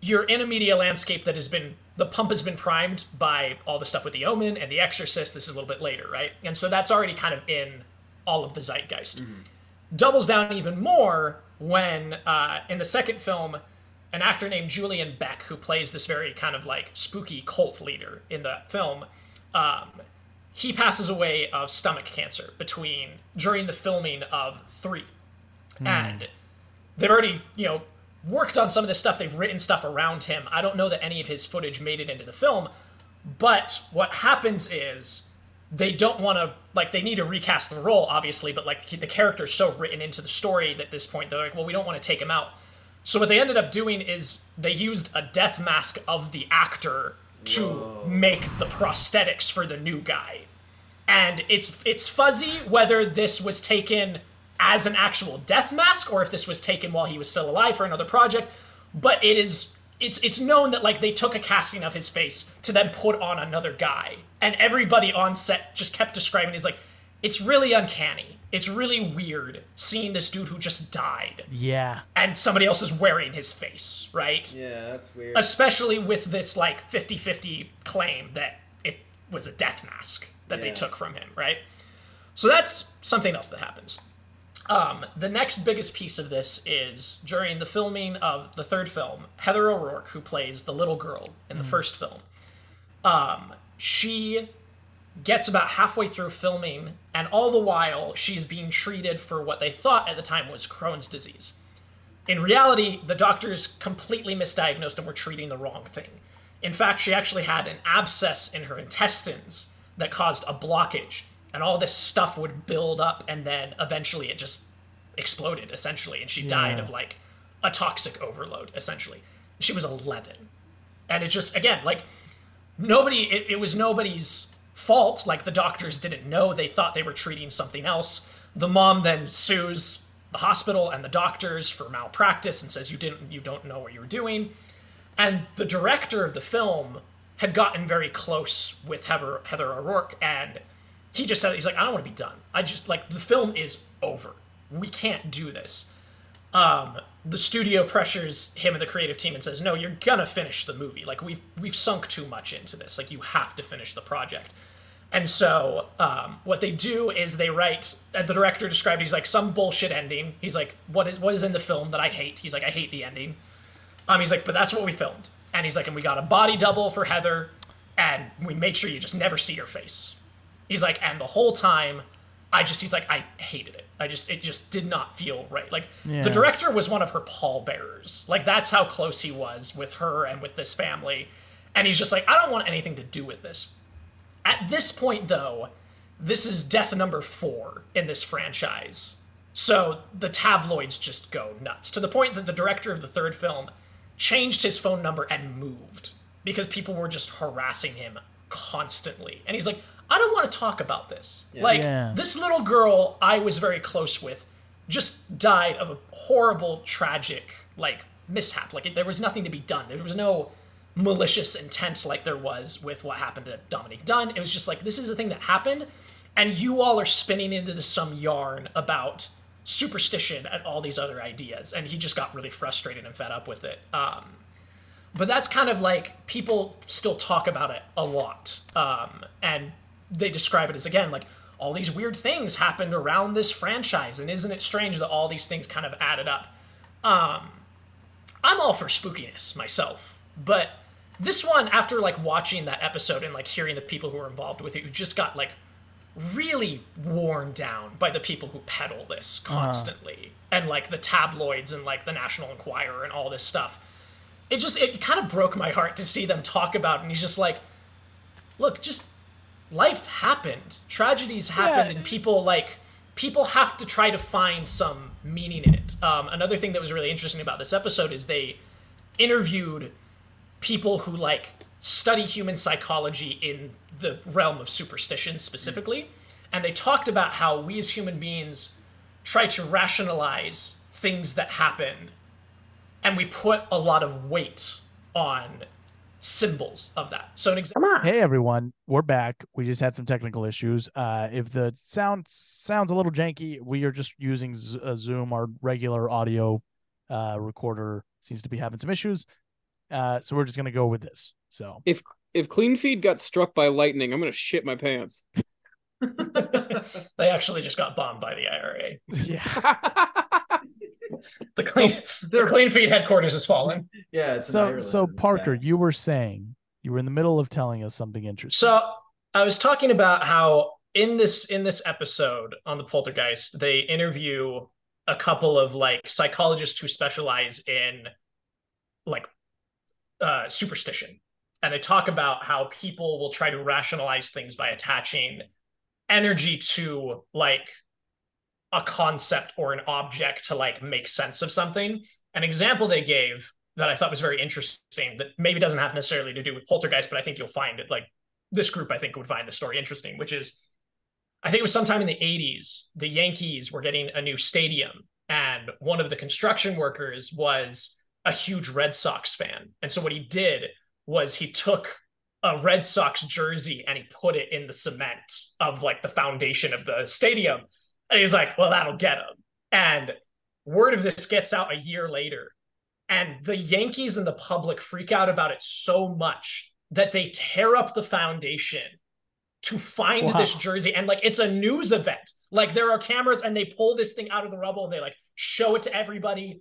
And it's like this weird sort of like tribal ritualistic like cleansing of the Mm. stadium because like well now we now we're not cursed you know now Yeah. it can fully just be yankees energy and they And talk they about lost. that in comparison you know, um and they talk about that in comparison to like how people attach these random tragedies to well there has to be Yeah. this weird curse energy around this franchise and it's like no it's just these tragedies happened and they happen to be semi connected to each other but that doesn't mean like there's no like causation behind it you know Right. but people will try to extrapolate that because it's sensational because it helps us make sense of things because it gives us some sort of grounding in the face of like senseless tragedy we can't control Yeah. It's easier to understand than just death. totally Sure, yeah.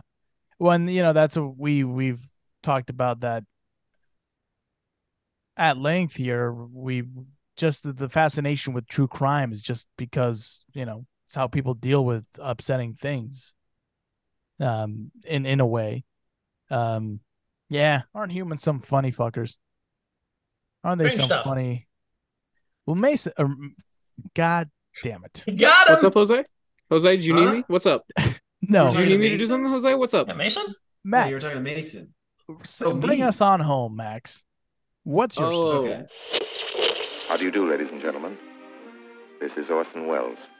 I'm speaking for the Mercury Theater, and what follows is supposed to advertise our first motion picture. Citizen Kane is the title, and we hope it can correctly be called a coming attraction. Yeah, so uh, this is this is my little story. Uh, and it's a little ditty about our favorite guy, not really, Orson Welles. Ah, good old Orson. Orson Welles was a famous radio guy who famously did a lot of things on the radio, including a thing that everyone knows about, and I don't have to talk about it, but it's War of the Worlds. Who's And then on he went to- first? and then he went on to do film. And he and his first film was Citizen Kane, and every filmmaker That was his hates him first for film. it. Yeah, he was 25. God, I've got a He's year. 25 guys. when he made Citizen Kane. I have a year. Yeah. I already passed it. Yeah, There's no Parker's, Parker's got Yeah, no you, chance. you, It's you over, and so. you and Mason can just relax. I am 25 Mine- right now. Well, you've you got can make you can make your Citizen Kane. You could you've still got time. You've got time. So No. Orson Welles. even even bolder. He well in every hero's journey, one has to refusal refuse of the the call. You did refuse. I the will call. not. Because fuck you. Okay, fair enough. Yeah. Yeah. Great. So anyway, Orson Welles then went on to have a career that was, uh, depending on who you ask, middling to uh, Hey, uh, you leave Optimus Prime alone, motherfucker. didn't voice Optimus Prime. He voiced Unicron. You dumbass. You stupid. Unicorn isn't a transformer, stupid. It's the animal of Scotland. Dumbass. It's called his name is Optimal Primus. It's a whole different character. So Orson Welles then died. He died. He died. How's But we're that not for sad about funny, Mason? Anyway, so he died. Have you seen that commercial of him getting shit faced? It's pretty funny. Yes, we have. I Big said- fans over here. This Action, please. Ah, the French champagne has always been celebrated for its excellence. There is a California champagne by Paul Masson. so good. So here's here's the real question though, everybody, is what happens to your favorite restaurant after you die? Everyone's always wondering that, right? Well, Orson Welles wanted to know so bad that he decided to just go back. Uh, so the so this is from greatentertainersarchive.blogspot.com. The most trusted act- source in entertainment news. Jose, right? You I don't right? get to make that joke. I've I've seen the sources you use. What? Shut the fuck up. Jose I've talks seen to this- a ghost. Do you know how many This is the Reddit ghost users story. you've had, had to credit? Uh, Jose, was it a Ouija board that told you to scab? I'm not a scab. He's winking. I'm not. All right, so back to Orson Welles. This actor, this is what they have to say on greatentertainersarchive.blogspot.com. They're the great entertainers. This actor, producer, director, and writer is still Hollywood royalty for his role in what was a brand new industry in his time. He is most well known for playing the lead role in film student must see Citizen Kane, which cracks me up. Imagine making a film that is regarded most important film of all time, greatest film, and someone's like, And guess film what? students must see. Apparently- you're not wrong, but Apparently, students at fucking you don't even watch it. So Oh yeah, a little callback to earlier. Yeah. Love it. Orson Welles' ghost is said to still frequent his favorite restaurant for a cigar and a bourbon. And they say you can't smoke indoors.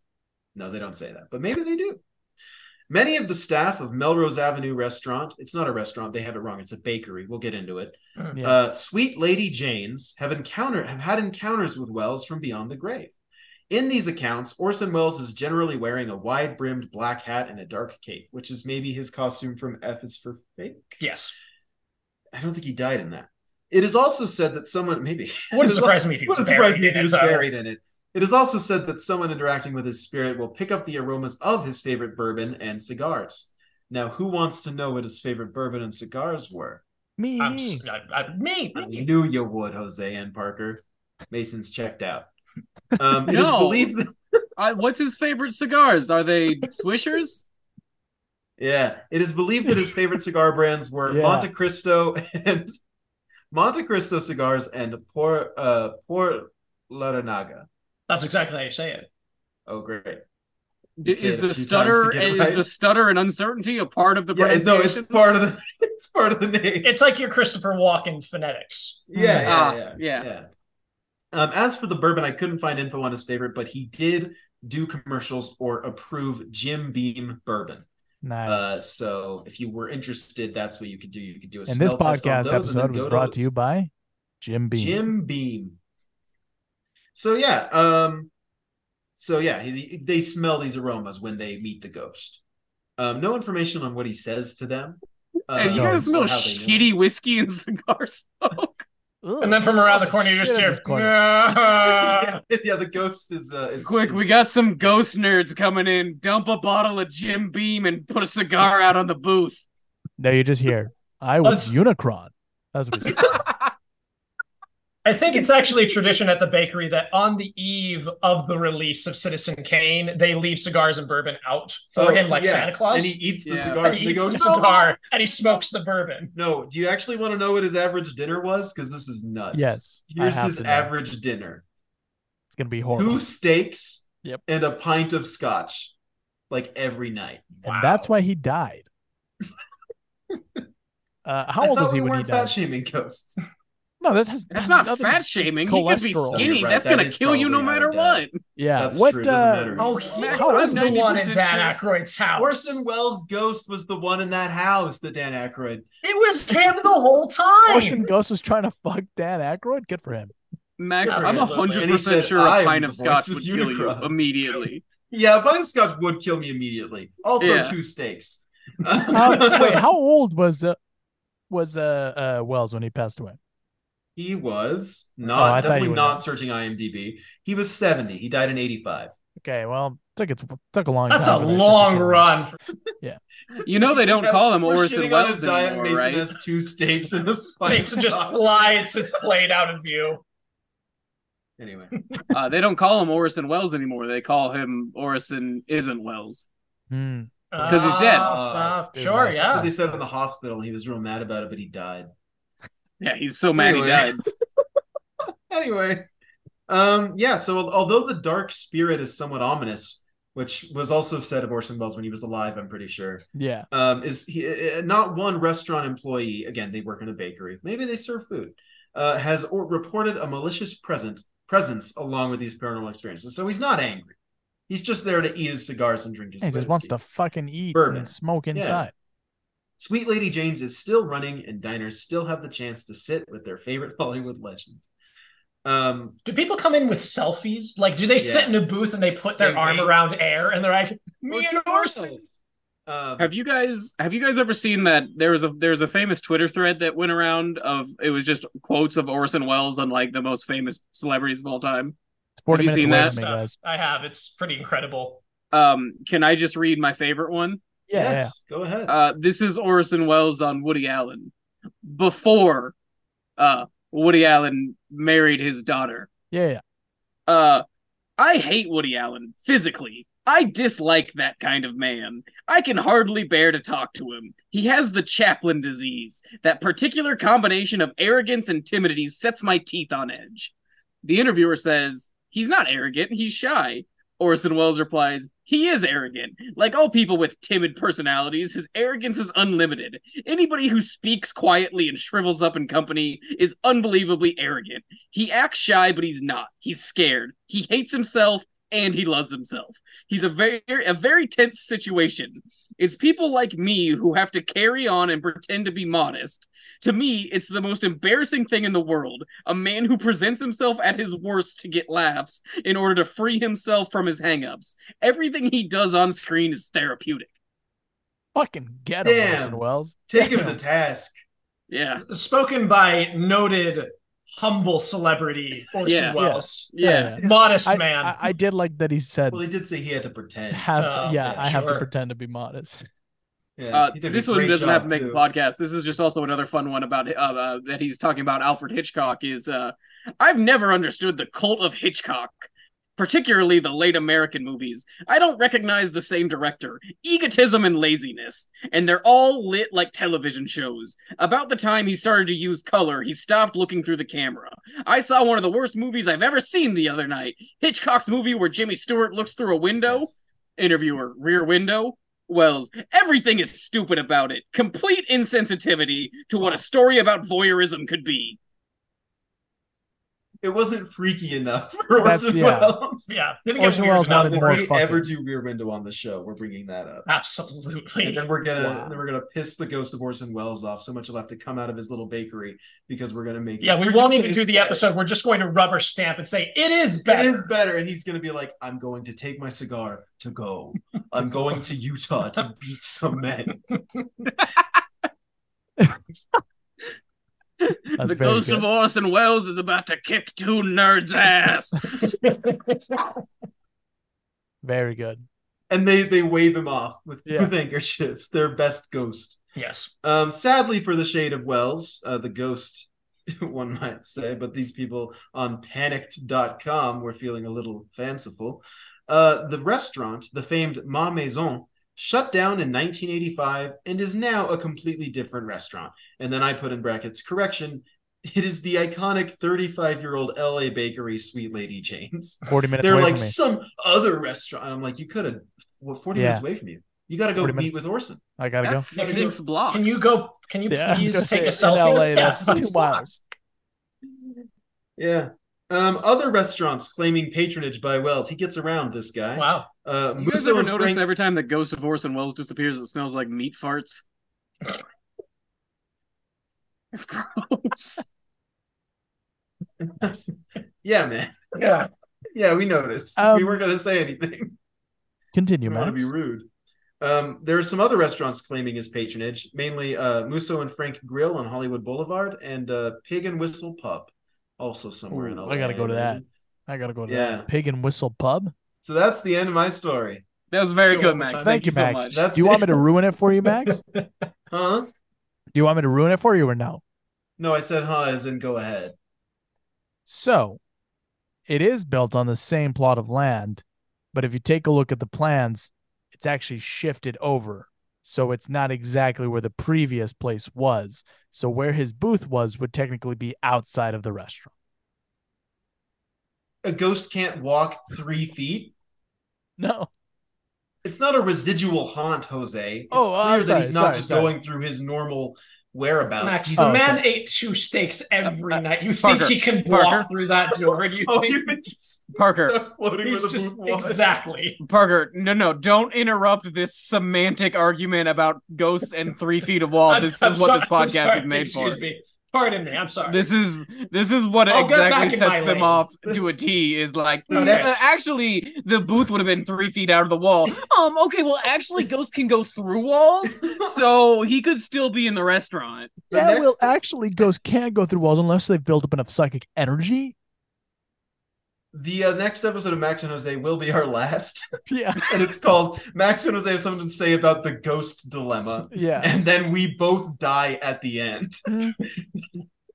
We're gonna in this episode of Max and Jose, we're gonna kill ourselves and try to prove whether ghosts can move three feet. That's the only reason I'd ever do it. Yeah.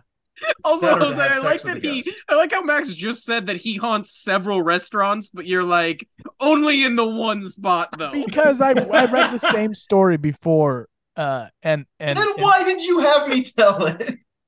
because I suggested Oh, I it to needed you. a story. I needed a Yeah. story and I appreciate it. Yeah, yeah. but but because I read it and I thought that was funny that they pointed that out in the story. They were like, "Well, he would be haunting this place though because it's actually uh three feet over, so it would be outside." This Man, is there's a good nothing save worse- because you were so excited to be that guy until I made fun of you for it.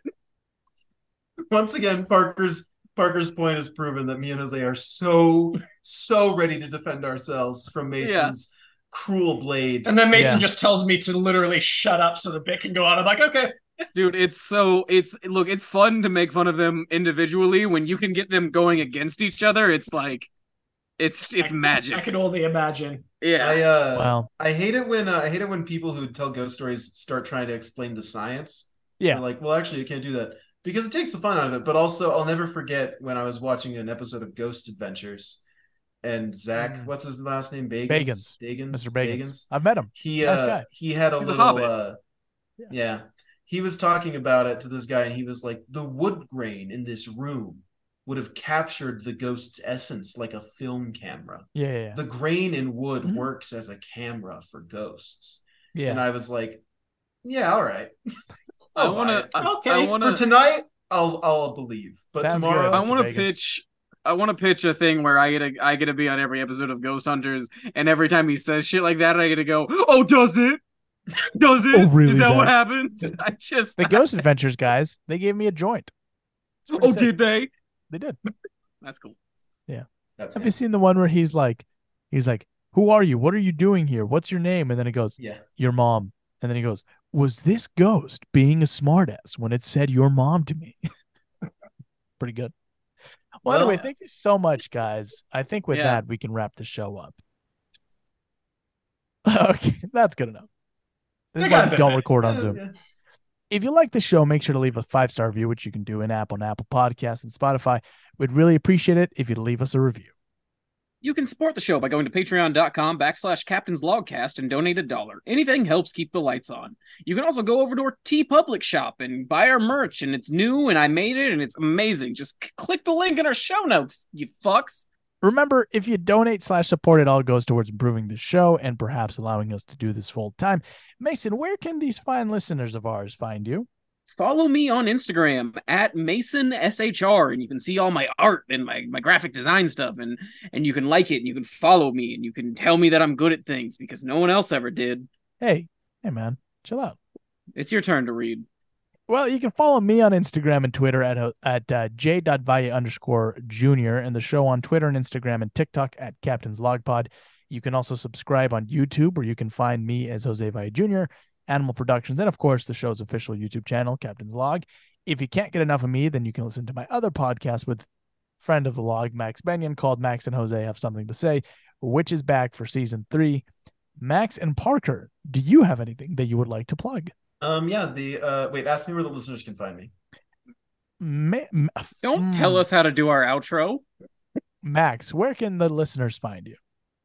They can find me in uh, the the Sweet Jane's, what, Sweet Lady Jane's Bakery, eating cigars with my Wow. good buddy Orson Welles. Wow. Um, but Eating really, and I- I do- cigars? Yeah. Well, I, I, I that was the joke I was doing. Yeah. Uh, you can do. I do that at the end of every Max and Jose episode. Uh, I don't I get say it. a funny Eat little thing. cigars? Yeah, I eat cigars with Orson Welles. Because we Hasn't said come earlier up that weirdly on our Orson Welles was, podcast. it doesn't matter. Keep going. Max. Anyway, it doesn't matter. I'm trying to wrap up. Uh, stop doing bits. I'm trying to do bits.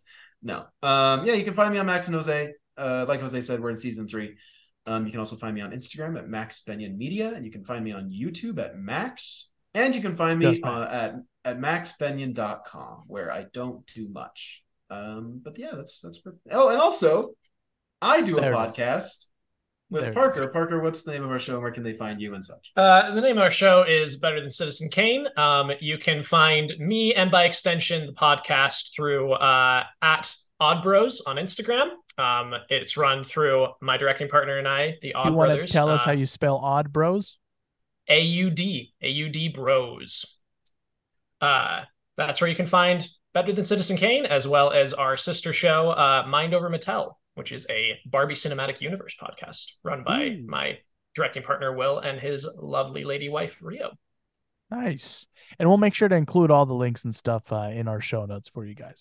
Make sure to tell your friends and family about the show if you enjoy it, and if you'd like to share your opinion on this case or have some other insight or other Hollywood spooky stories to, to share, please do by writing us at captainslogcast at gmail.com or shoot us a DM on any of our social medias.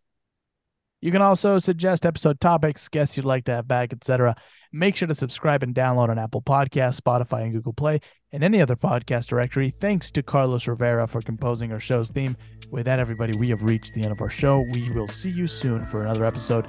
I've been your captain, Jose Valle Jr., joined by Oh shit. Max, no, uh, P- uh, Park, uh, Mason, Mason, first officer, Mason, Hollywood guy Schrader. and as well as Uh, another guy with glasses, uh, Max Benyon.